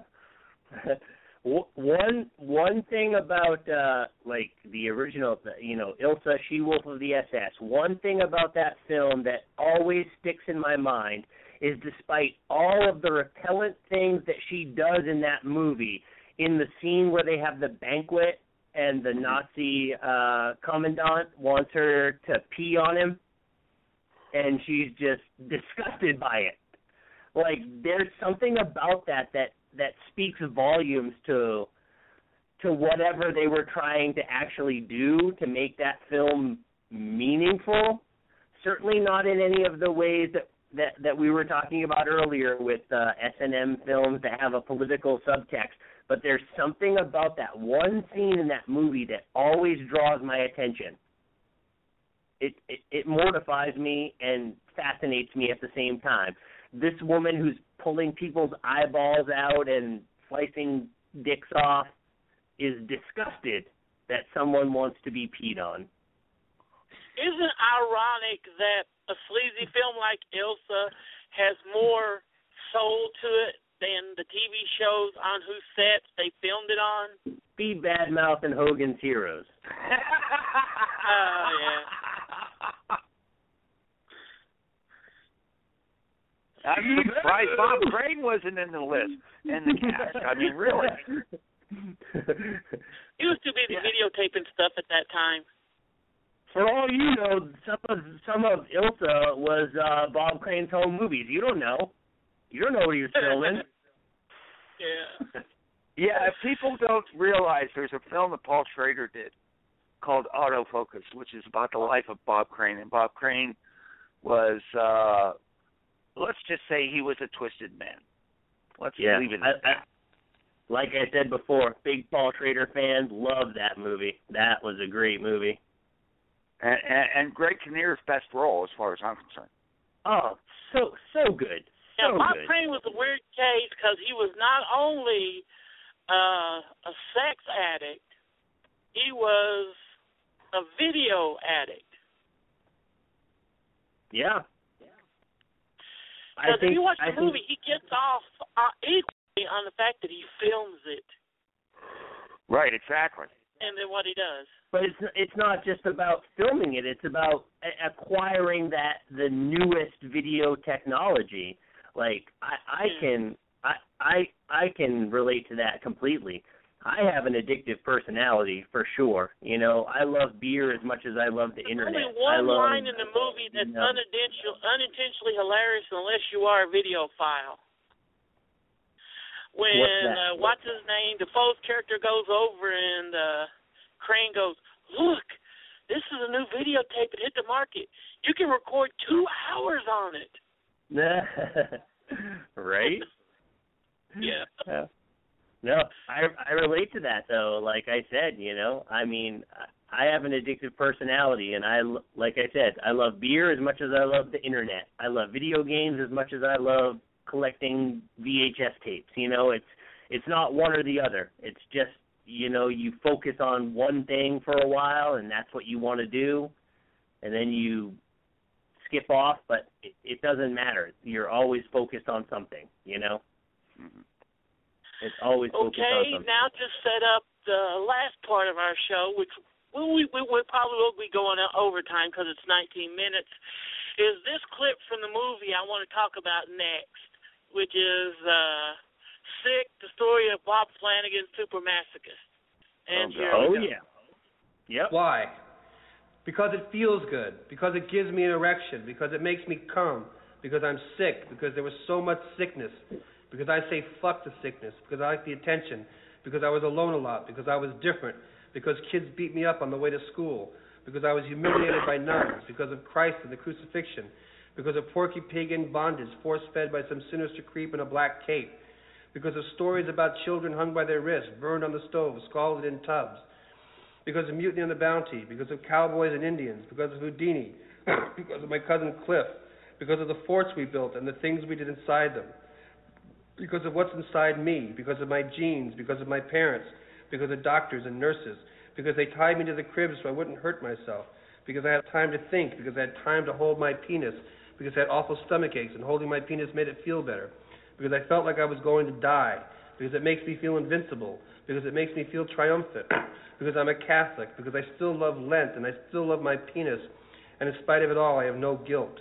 Because my parents said, be what you want to be, and this is what I want to be. Because I'm nothing but a big baby, and I want to stay that way, and I want a mommy forever, even a mean one, especially a mean one. Because of all the fairy tale witches, and the wicked stepmother, and the stepsisters, and how sexy Cinderella was, smudged with soot, doomed to a life of servitude. Because of Hansel, locked in the witch's cage until he was fat enough to eat. Because of O, and how desperately I wanted to be her. Because of my dreams. Because of the games we played. Because I've got an active imagination. Because my mother bought me tinker toys. Because hardware stores give me hard-ons. Because of hammers, nails, clothespins, wood, padlocks, pulleys, eye bolts, thumbtacks, staple guns, sewing needles, wooden spoons, fishing tackle, chains, metal rulers, rubber tubing, spatulas, rope, twine, C-clamps, S-hooks, razor blades, scissors, tweezers, knives, push pins, two by fours, ping pong paddles, alligator clips, duct tape, broomsticks, barbecue skewers, bungee cords, sawhorses, soldering irons, because of tool sheds, because of garages, because of basements, because of dungeons, because of the pit and the pendulum, because of the Tower of London, because of the Inquisition, because of the rack, because of the cross, because of the Addams family playroom, because of Morticia Addams and her black dress with its octopus legs, because of motherhood, because of Amazons, because of the goddess, because of the moon, because it's in my nature, because it's against nature, because it's nasty, because it's fun, because it flies in the face of all that's normal, whatever that is. Because I'm not normal. Because I used to think that I was part of some vast experiment and that there was this implant in my penis that made me do these things and allowed them, wherever they were, to monitor my activities. Because I had to take my clothes off and lie inside this giant plastic bag so the doctors could collect my sweat. Because once upon a time I had such a high fever, my parents had to strip me naked and wrap me in wet sheets to stop the convulsions. Because my parents loved me even more when I was suffering. Because I was born into a world of suffering. Because surrender is sweet. Because I'm attracted to it. Because I'm addicted to it. Because endorphins in the brain are like a natural kind of heroin. Because I learned to take my medicine. Because I was a big boy for taking it. Because I can take it like a man. Because, as somebody once said, he's got more balls than I do. Because it is an act of courage. Because it does take guts. Because I'm proud of it. Because I can't climb mountains. Because I'm terrible at sports. Because no pain, no gain. Because spare the rod and spoil the child. Because you always hurt the one you love. Bob Flanagan was a was born with cystic fibrosis and had to deal with it his whole life. Usually, people born like him did not live until nine, but he lived until his late thirties, and he grew up an angry man because of how much he could not do in life. So he took that and used his dark sense of humor, which you heard in the clip, and uh, became like a super masochist. His point was, if my body's going to betray me the way it is, I'm going to make it pay back double what it's done to me. And close to his death, he made a documentary about his life, going going Bob Flanagan, super masochist. And he did two videos, one with uh, Nine Inch Nails. Uh, what is it? Something is pain. Yeah, what is the Nine Inch Nails video that he's in?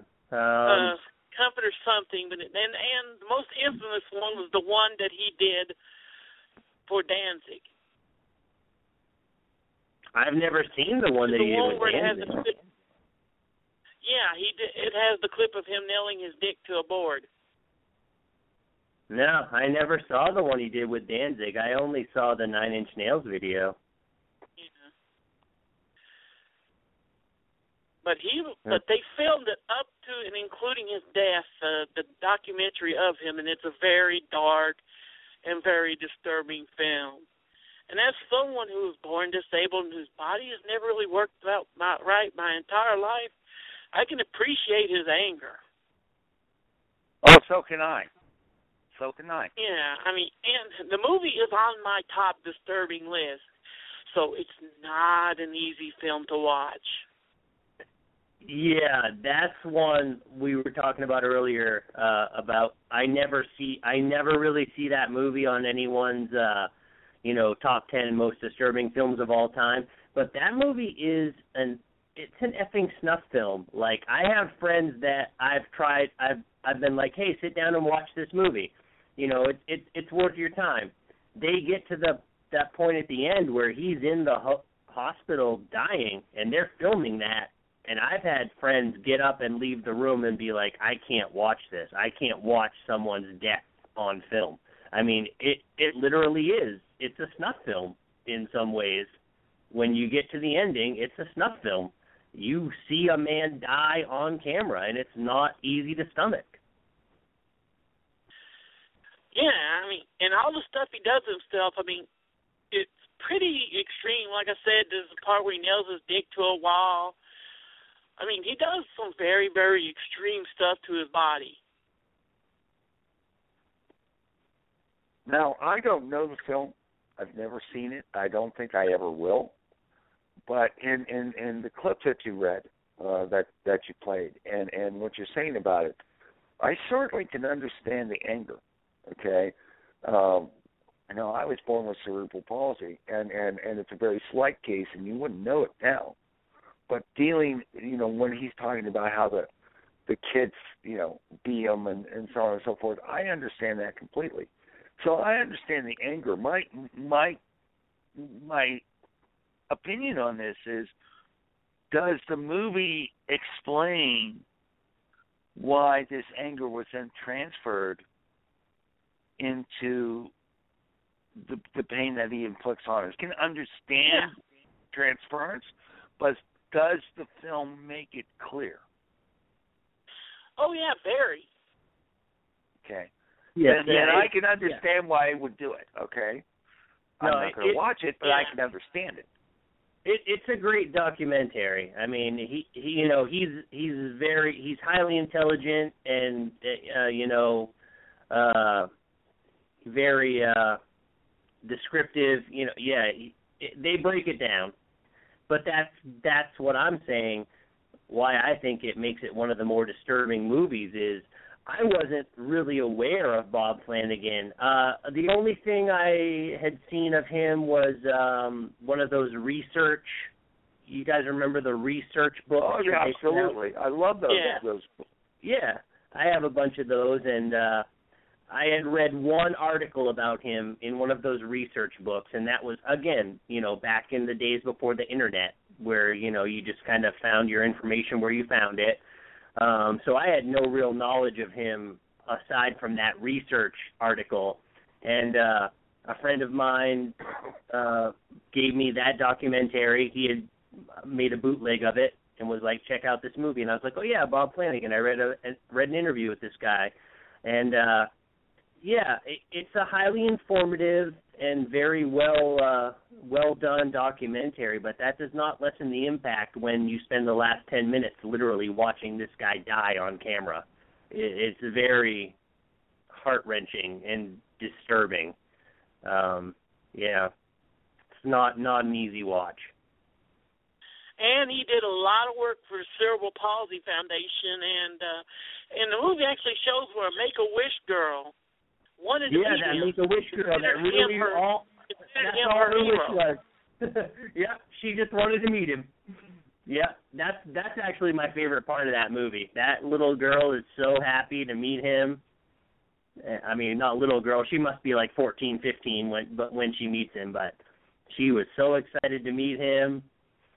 And uh, you know, that's cool. Eh, He, he did, you know, he he did a lot of good with his life for sure you know? And again that's what makes it so hard to watch him die at the end of that movie. It's like he was not you know he he made the most of it for sure. But that's uh that but that brings a reality to what we're talking about. And again uh you know if you don't have a frame of reference uh you know he has that relationship. He has a lifelong relationship with a woman who is uh his uh you know his dominatrix he's the submissive she's the dominant and uh you know One of the more it's- interesting things about the movie is they show his dominatrix at first, and when she's torturing and all that, have that kind of loving relationship. She's Yeah. happy, but towards the end, when she's he's dying, she is miserable. She's very needy and that's one of the things about that movie that kind of turns me against her because she seems to be so loving and understanding but towards the end when he is dying and she's like I really need to I really need to dominate you right now and he's like I really feel like shit. Can can we just like cuddle? And she's like no I really need to spank you right now. I really need to do some shit. No, that's how their love was expressed. She didn't know Right? no other way to do it.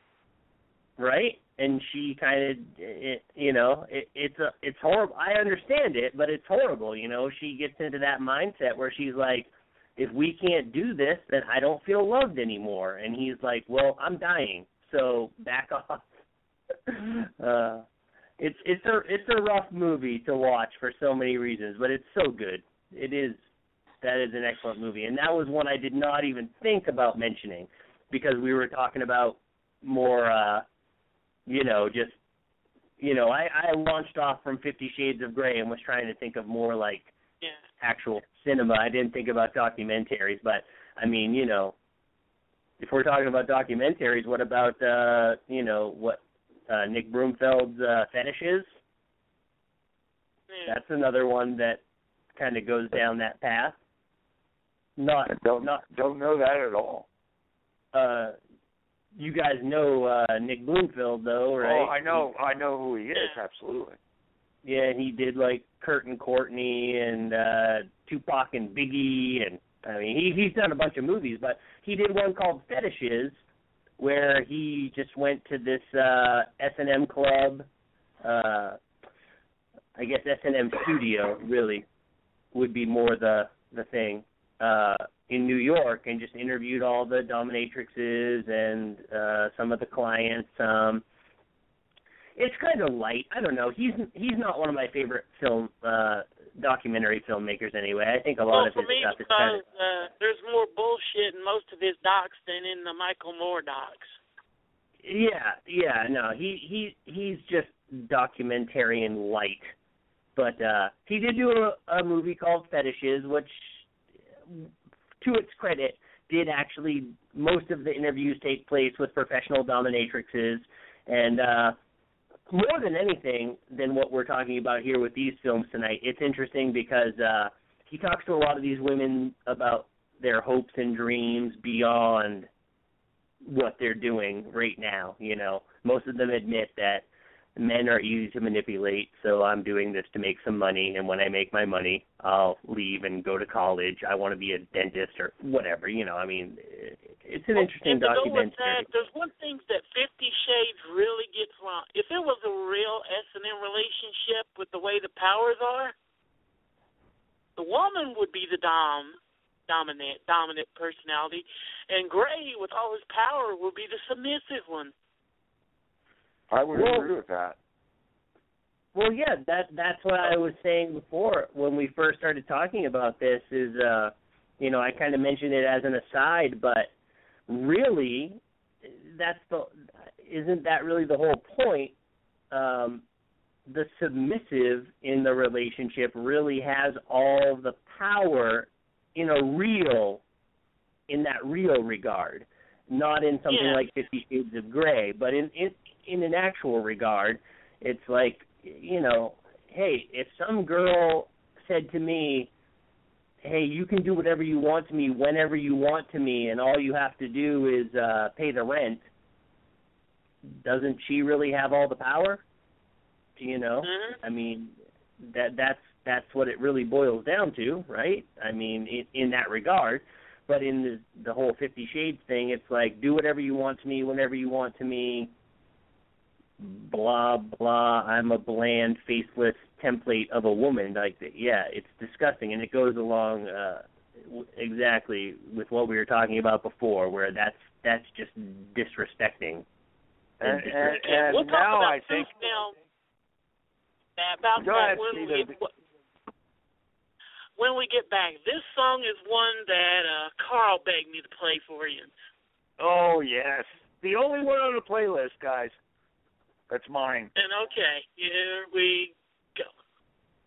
Oh, ever since my masochistic baby went and left me. He had left you I got nothing. Nothing to hit but the wall. Oh, wall. hey.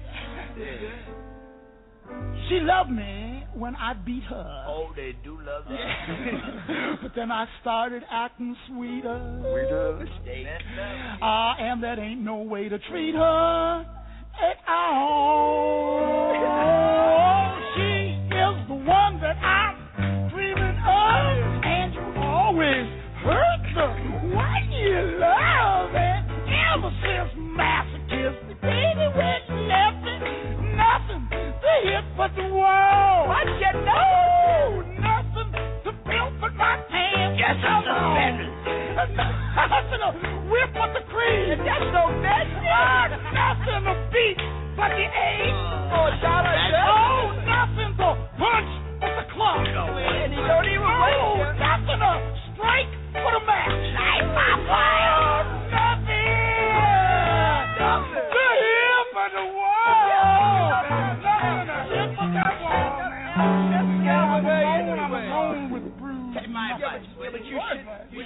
I wouldn't have got into it. You don't, want, you don't want to listen to me. Oh, the pain.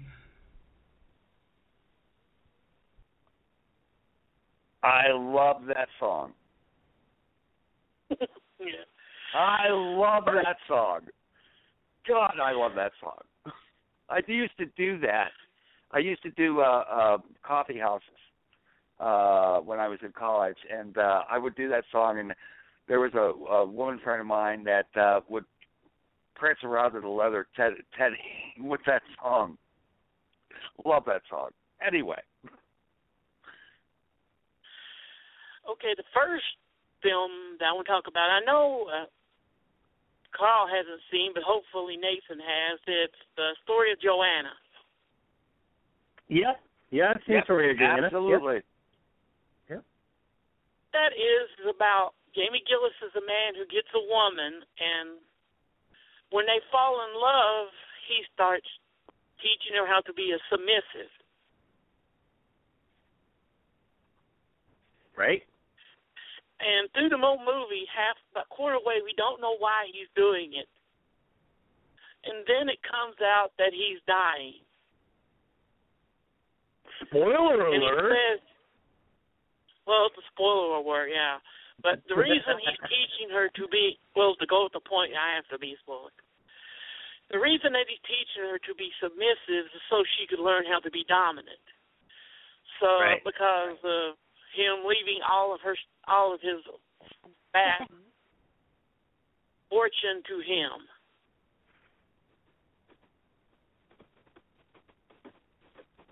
it's an interesting film. Um, it uh, we should make a point that it is a hardcore film. Um, and and I think it before really you has think a that it's a trashy film, it's the only hardcore film to have to stop the film in the middle twenty minutes for a ballet scene. Oh, absolutely. It is a 70s porn film, which means generally there was story and there was actually some semblance of acting, though Jamie Gillis is not exactly there. Um, but uh, it, it, who directed that? Do you know? Uh, Gerard Damiano. Okay, it is Damiano. Uh, I wasn't sure. Um, it's uh, a film I have to mention, and and, and uh, it was actually mentioned previously. Is The Image or Punishment of Anne too by Radley Metzger, Oh, which yeah. is which is not a That's another one that film. has an interesting ending. Absolutely. And I think Metzger does it better. Okay, I I do. Both, Uh, of them are great. No, they're both really good Image- films, but I think Metzger does it better because there's more there, there's more social comment to it, uh, and and more You can delving tell into the the image was not created for the raincoat crowd. Yeah, and Metzger was not real. I mean, Metzger was the raincoat crowd, but it was the one on Wall Street. It was the real classy one, and and, and uh, uh, Metzger was. Uh, you've heard of the old joke in rock terms, like when they have a guy who's a great guitarist, and they're like, "Why don't no one like him?" He said, "Oh, he's the one all the guys that you love like." That's who Metzger was. yeah, He was the guy right all the that. other adult guys wanted to be or respected the most.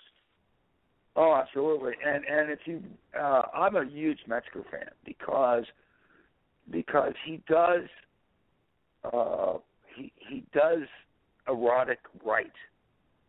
He does it really really well, and and uh, I I do like his softcore better than his hardcore, but his hardcore, opening the Misty Beethoven under the name Henry Paris, and and uh, various others that he did, are like the best of them by far. Uh, opening of Misty Beethoven is basically the Pygmalion story, which is another story that has a lot to do with with transference, which we really hadn't gotten into.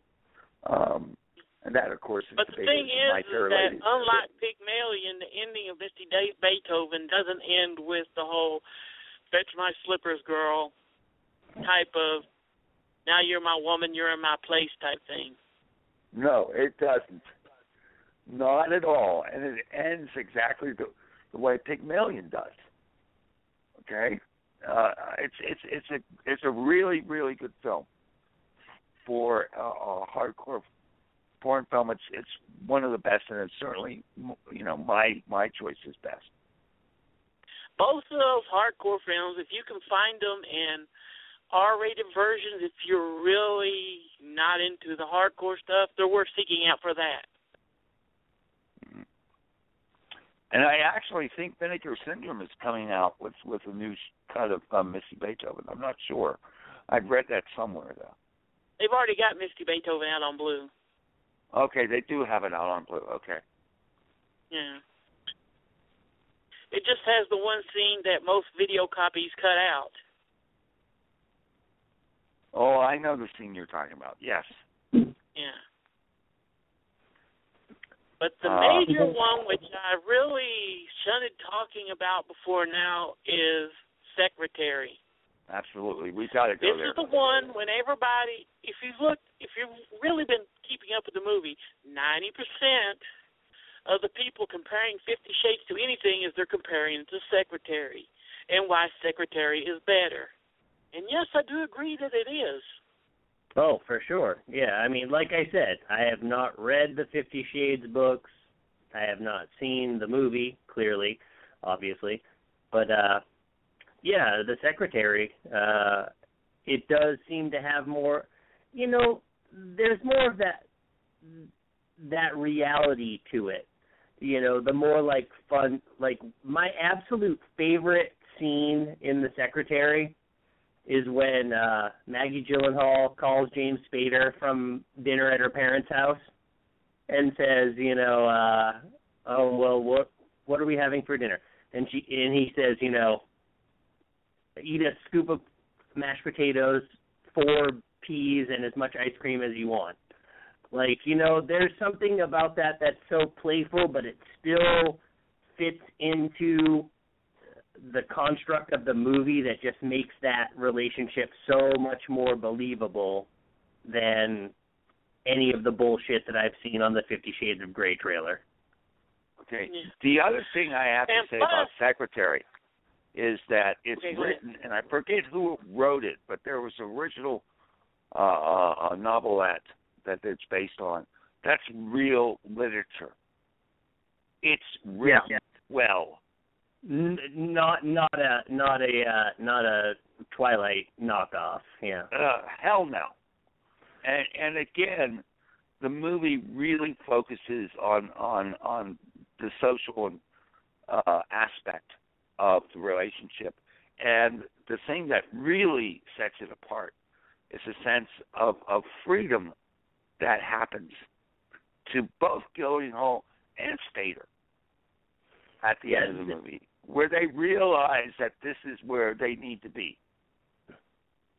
Yeah, well, there seems to be an actual like, uh, you know, the, the uh, initial interactions are kind of standoffish, but they genuinely seem to fall in love with one another without, you know, you can imagine that movie without the whole S and M uh, aspect of it, and you can see like why these two people would actually fall in love with each other and agree with whatever. You know, that's one thing we haven't discussed uh, over the course of this is that it's not just all about uh, S and M. Like every relationship has its curious picadillos. You know, like Oh, absolutely.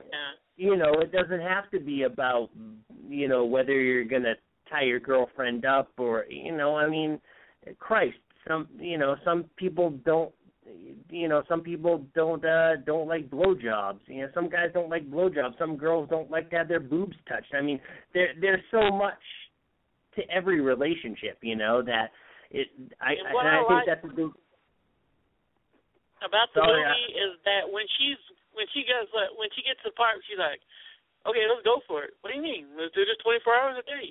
He doesn't go with it. He freaks out. yeah Oh, right absolutely. and that you know I i mean, he's mean like, what the hell? What is? It just seems like he hires the secretaries and dominates them, but when it becomes from when it goes from sex into emotion, he goes, "Whoa, hey, no, no."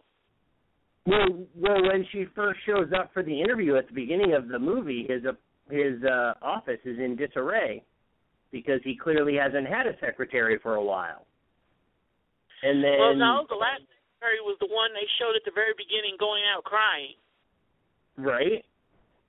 But the office is all in disarray, uh, and, and you know he hasn't been, you know, he, you know that that. I guess that's my kind of takeaway from the movie is that not only does she become his sex slave, but also his she actually becomes his secretary. She manages all that stuff. She pulls it all together, and you know, Yeah, like again, this goes back to it goes back to what we were talking about. It's it's the transference of power. Suddenly, she actually is in control. She's got she's Yeah, keeping his business together, and uh Hey, but that's the only movie that really gets the control part right. right. Because Well, the, you know- and being becoming the sub, she is the one in control. Well, it's not. It's not becoming a slut. It's it's uh, it's what he said. It's she takes on so much responsibility that that he is in awe of it. I think, and and and that's what freaks him out is that there's somebody who actually wants it done the way he wants, and he can't like. Oh my God, he wants that rejection. You know, the the you know he wants the secretary to leave and and maybe be best because that'll get him the the uh impetus to get another one and abuse you know or abuse or or whatever you want to call it and uh it's it's it's very interesting that he has to realize that he's got to let control go that he doesn't have that control he never did and that's what makes the movie absolutely fantastic Yeah, the most telling scene that speaks to that is when she brings the donuts and he throws them in the trash. absolutely He's really hoping that she's going to leave when she sees the donuts in the trash, but she doesn't. mhm Yeah. And and the funniest thing is right after she leaves, he takes the donuts out of the trash. mhm. I, I'll eat a Maggie Gyllenhaal trash donut. I'm not ashamed. I uh it's very yeah, I mean interesting Maggie Gyllenhaal isn't what you would call a regular beauty.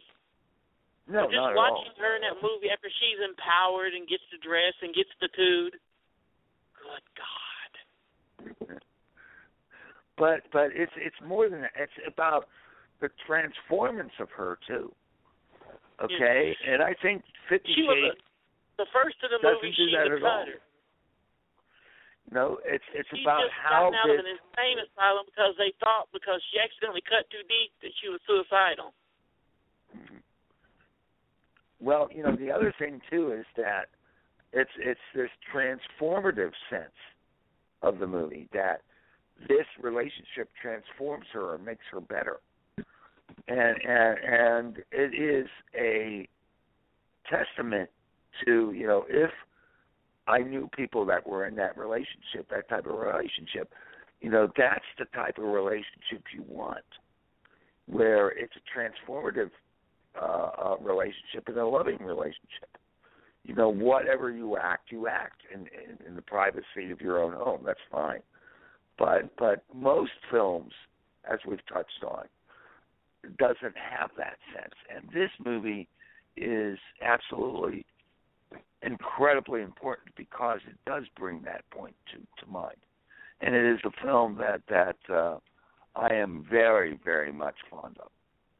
Are either one of uh, are either one of you familiar? Uh, we were talking about uh, like Belle de Jour and uh, some of those other films. Are anyone uh, have either one of you ever seen a movie? I don't know if it's called The Frightened Woman or A Frightened Woman. No, I don't know it at all. It it's very similar. I can't find much information about it online, but it was one of those things. Uh, there used to be a video store close to my house, and uh, it was you know just one of those like dream video stores that that's just so amazing. It was a little mom and pop place. Uh, Stephen and I have talked about this before. They let you rent whatever you wanted with no real uh, destination. You, uh, just do whatever you want. Oh, sure, you're 12 years old. Go ahead, rent last house on the left, whatever, dude. You know. Um, but I remember seeing this movie, and I can't find a copy of it now. It was either called The Frightened Woman or A Frightened Woman, but it was very similar to Secretary, uh, Fifty Shades of Grey. Um, this girl goes to a. It, it was a foreign film, but it was an English language film, so I can't, I can't pinpoint exactly what foreignality, foreignity. What what's what's the what's the term? Uh, you know, Portability. I don't know. But uh, Go with but it. yeah, but but yeah, um, you know, this this young woman goes to to this mansion out in the middle of nowhere, and this guy starts showing her around, and he's got all these women in bondage, and uh, you know, oh, it's it's it's a very strange film, but again, it Is it plays on to that island that she goes to? Yeah, I I can't like I said I can't remember. The It's guy one of those. looks weird, has makeup on his face. Yeah, he's he's a weirdo, and he's got all these women in bondage, and he invites Girl this woman to slaves of just Morgan come. Le Fay. It's what? Uh, yeah, it's the love. That that's it. Girl slaves of Morgan Le Fay. It's out Monte Macabro.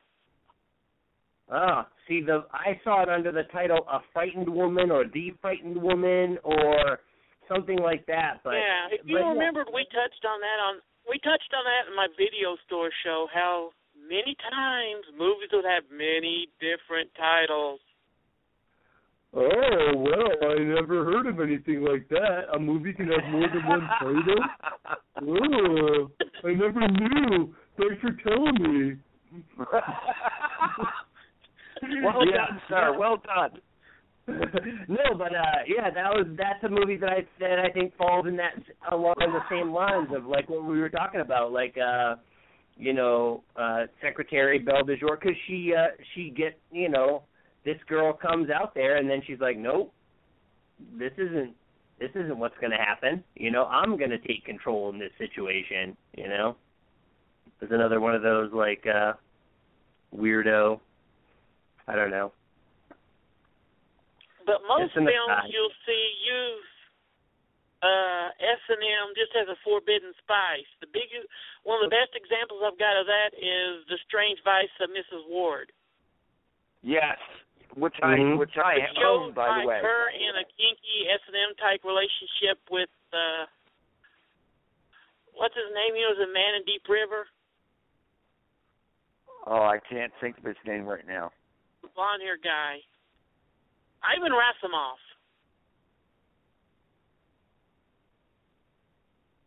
If you say so. Yeah, Ivan Rassimov.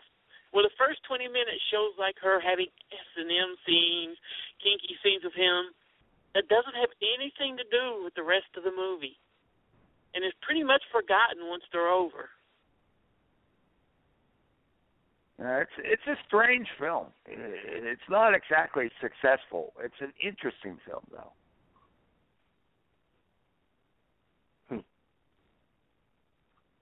You know, uh another like uh a movie I was thinking about when we were getting ready for this, uh Bitter Moon, Roman Polanski. Oh, absolutely. I have oh, it yeah. written oh, down. don't forget what movie his.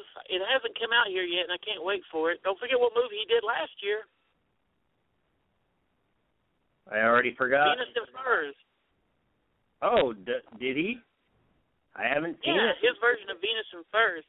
And his version of Venus in Furs shows up when uh Mosk is doing a stage show of Venus in Furs and this woman comes there and it's about the relationship from there. Hmm, interesting.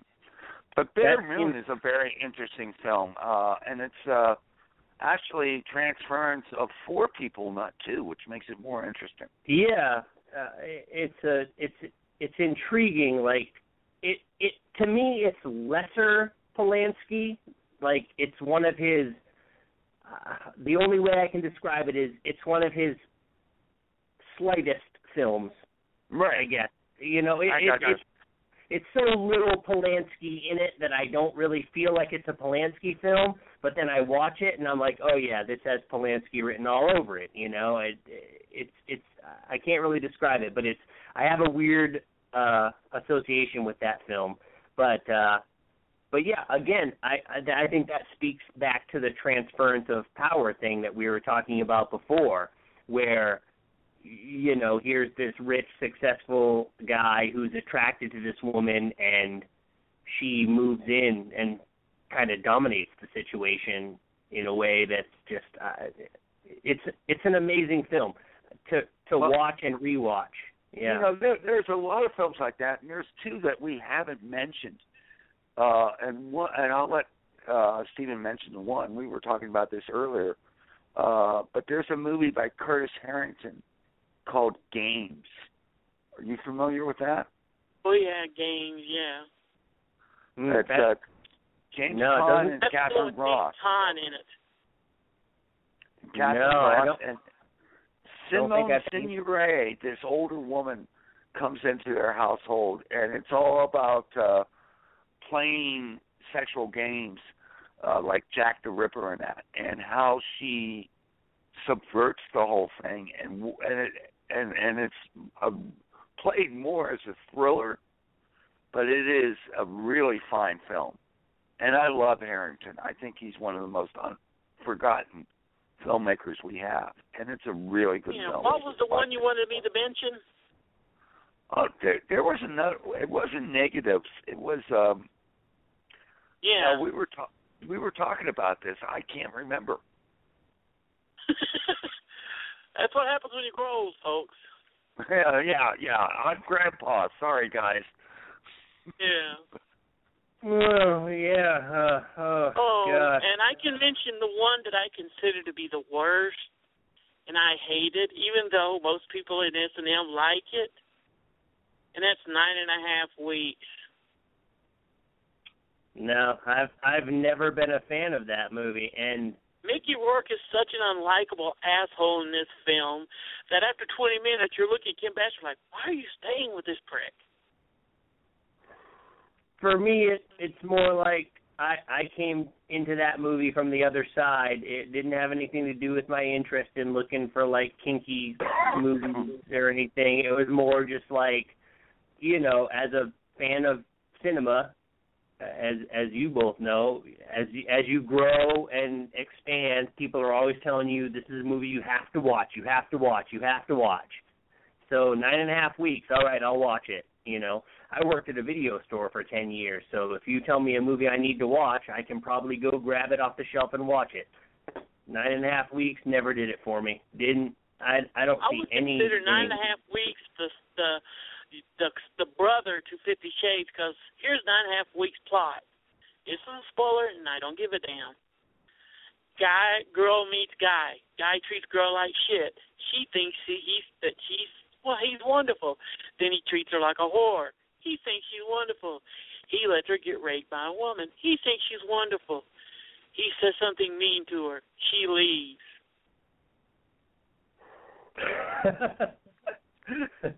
I I think. uh Would you like to just write that review down? We'll put it on the website. Get it up there. Just get it right up on. No, I feel like movie pilot because that's the kind of Movie review they like. posters. Four lines. Nice, nice. I think maybe we should just start a whole uh, a whole new section on on these on the websites. Four line movie reviews. I would love that. But seriously, that's the whole movie. There's no there's no depth to it. No, I like I said, I never I never liked it. You know, uh for all the various genres of movies I enjoy, there's always the movies that people tell you you absolutely have to watch if you want to be a film fan, if you want to be a film critic, if you want to be a film maker. I, just I don't know, nine and a half weeks never did it for me. I just didn't didn't like it. And and, and I, I I like Mickey Rourke. I like Kim Basinger. I who directed that? Wasn't wasn't that like Adrian Lyne? Adrian Somebody? Lyne. Yeah, uh, Yeah. Adrian Lyne. Yeah, it's like why Adrian why Lyne's didn't I one of those guys that's only had one good film, in my opinion. Please. Jacob's Ladder. Oh, please don't. I was gonna say, please don't say Jacob's Ladder. Come on. What's the one you don't going to di- say? I don't dislike Jacob's Ladder. I'm just saying, don't say that's the only good film he ever directed. Well, What's the other one? Yeah, Your really. Mom. Your mom. Didn't he do Midnight Express too? No, that was Alan Parker. no, no, no. That wasn't. No, he did not do Midnight Express. No, Midnight Express. Uh, who did direct Midnight Express? Because uh, Alan Parker. yeah, Parker. no, Absolutely. yeah, yeah, Alan Parker. And didn't uh, Oliver Stone write that? Yes. Yeah. Good Now, deal. one other film I want to mention before we disappear. I mentioned it very briefly at the beginning. Yeah, it's not exactly S and M territory, but it is definitely fetishistic, and that's Cronenberg's Crash, Hmm. Yeah. which which is very very disturbing, to say the No, you you would say because most of the ones that put in the top S and M films they include Crash. Oh, Yeah. I I would think so, but but again, it's not. It's uh, for those listeners who don't know the film. It's uh, about uh, this couple that have lost their their their uh, loving relationship and get into a crash, and they they they find that they're uh, uh, sexually charged by it, and they get into this subculture. It's based on a novel by J.G. Ballard, who is a great you know science fiction writer and and and uh, uh, just very very dark dark film. And of course, it's Cronenberg, so of course he's going to go at it. But this is one of those films that I mentioned where you get a real director who has a, a specific point, and of course, you know Cronenberg is is very much a uh, existentialist uh, in film, and he just puts his camera on it and doesn't judge or anything. There's no judgment in the movie. No, that's And the again- problem I had with it. That it is so cold and detached that I really couldn't get into it. Uh, but but that that is an artistic decision, and of course he is not a warm filmmaker. Let's face it, the man is not a warm filmmaker, and and and the film to me is is absolutely fantastic. And though it's not exactly in in in the territory that we've been talking about today, I think it's certainly connected, and it needs to have a mention. Yeah, I, I agree completely, and um, I agree that I think you know Crash. Uh, I, a fan. I'm a fan of the novel, and I'm a fan of the film, and I think uh, the whole gray, detached.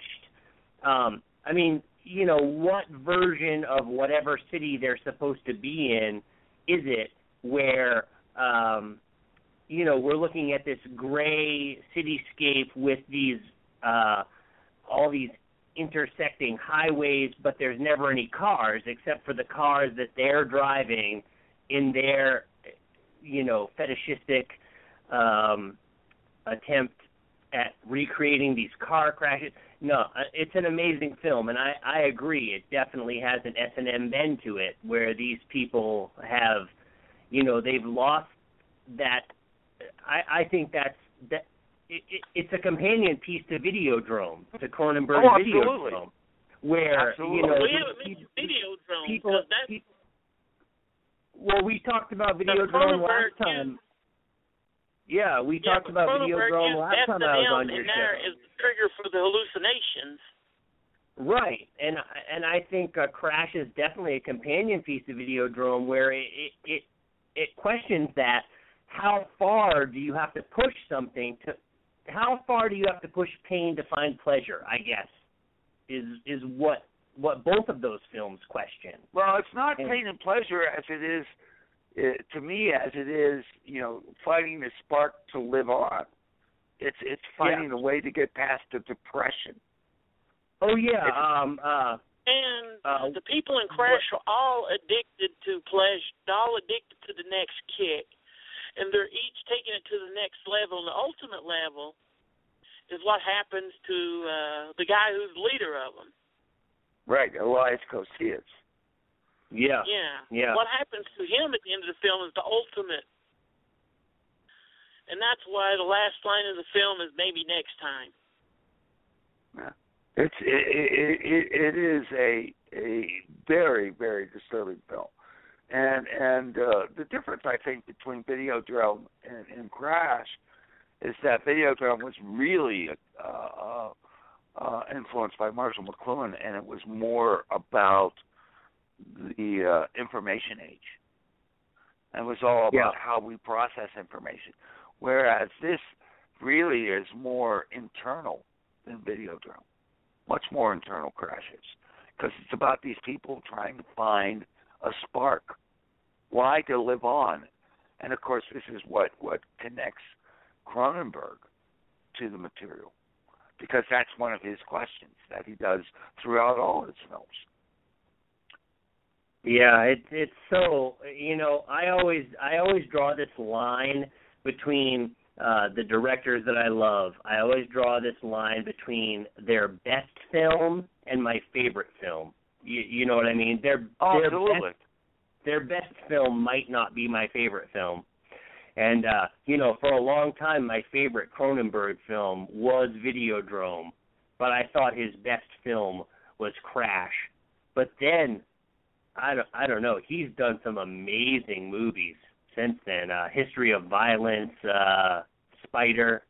I mean, oh, Spider, are- I love. these aren't the things we're talking about now, but uh, just uh off off on a little geek out, but God, Cronenberg is an amazing director. We'll I have to not it. seen Maps to the Stars shows that I we're going to have have to. to do later. One is uh, Radley Metzger show. One is Cronenberg. And who was the other guy? And, oh, yeah, uh, Friedman. Larry Cohen. Oh, Larry Cohen, we have to do. Okay, I love Yeah. Larry Cohen. Yeah. Yep. I'm down. So down. I hope you all have a good Valent. Everybody has a good Valentine's Day weekend, weekend. And Tell us if you about go next see week. Fifty this weekend, weekend, listen to some of the titles we said. You'll probably enjoy them a lot more. And what do you want me to tell? Uh, just tell them about what's happening next week. Well, next week, health and life for for forgiving. Please get well, Vicky. You have to. It's an order. We'll be doing a special Vicky Sci-Fi Corner, which she is a real hardcore, serious sci-fi geek. For those of you that are bored with all the science fantasy that's out there, will probably enjoy that. Absolutely, and and I'll be co-hosting. Vicki and I go back quite a ways, and we're real good friends. And it's really nice that that Stephen is giving her a chance to come on and do her own show. So so please come come join us next week. I guarantee you it will be entertaining. With the two of us go after each other, it's quite a quite a feat. I'll tell you. Yeah. And thank you, Nate, for coming in and helping us at the last moment with this. Oh, absolutely. You were fantastic, man. Yeah, thanks a lot for having me, guys. Anytime, you know, I'm always here Sunday night. Um, you know, and uh what can I say? I know everything you ever want to know about any movie ever. So uh hey, here I am. And you're humble too. I like that. uh, all right, man. Yeah, thanks a lot for having me, guys. It was a it was a blast as always, and uh I can't wait to do it again. All right. Okay, Folks, good have a night, good night. everybody. Thanks for coming. All right, good night, guys. That's it, man. Game over, man. Game over.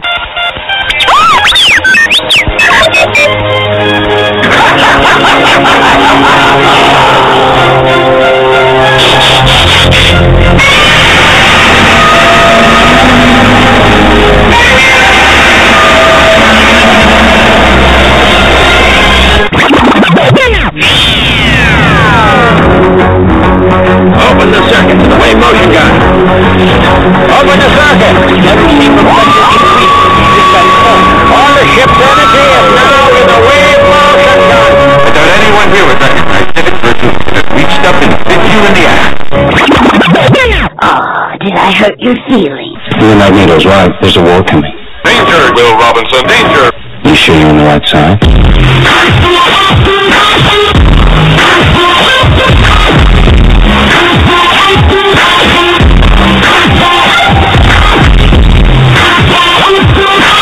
Hasta la vista, baby.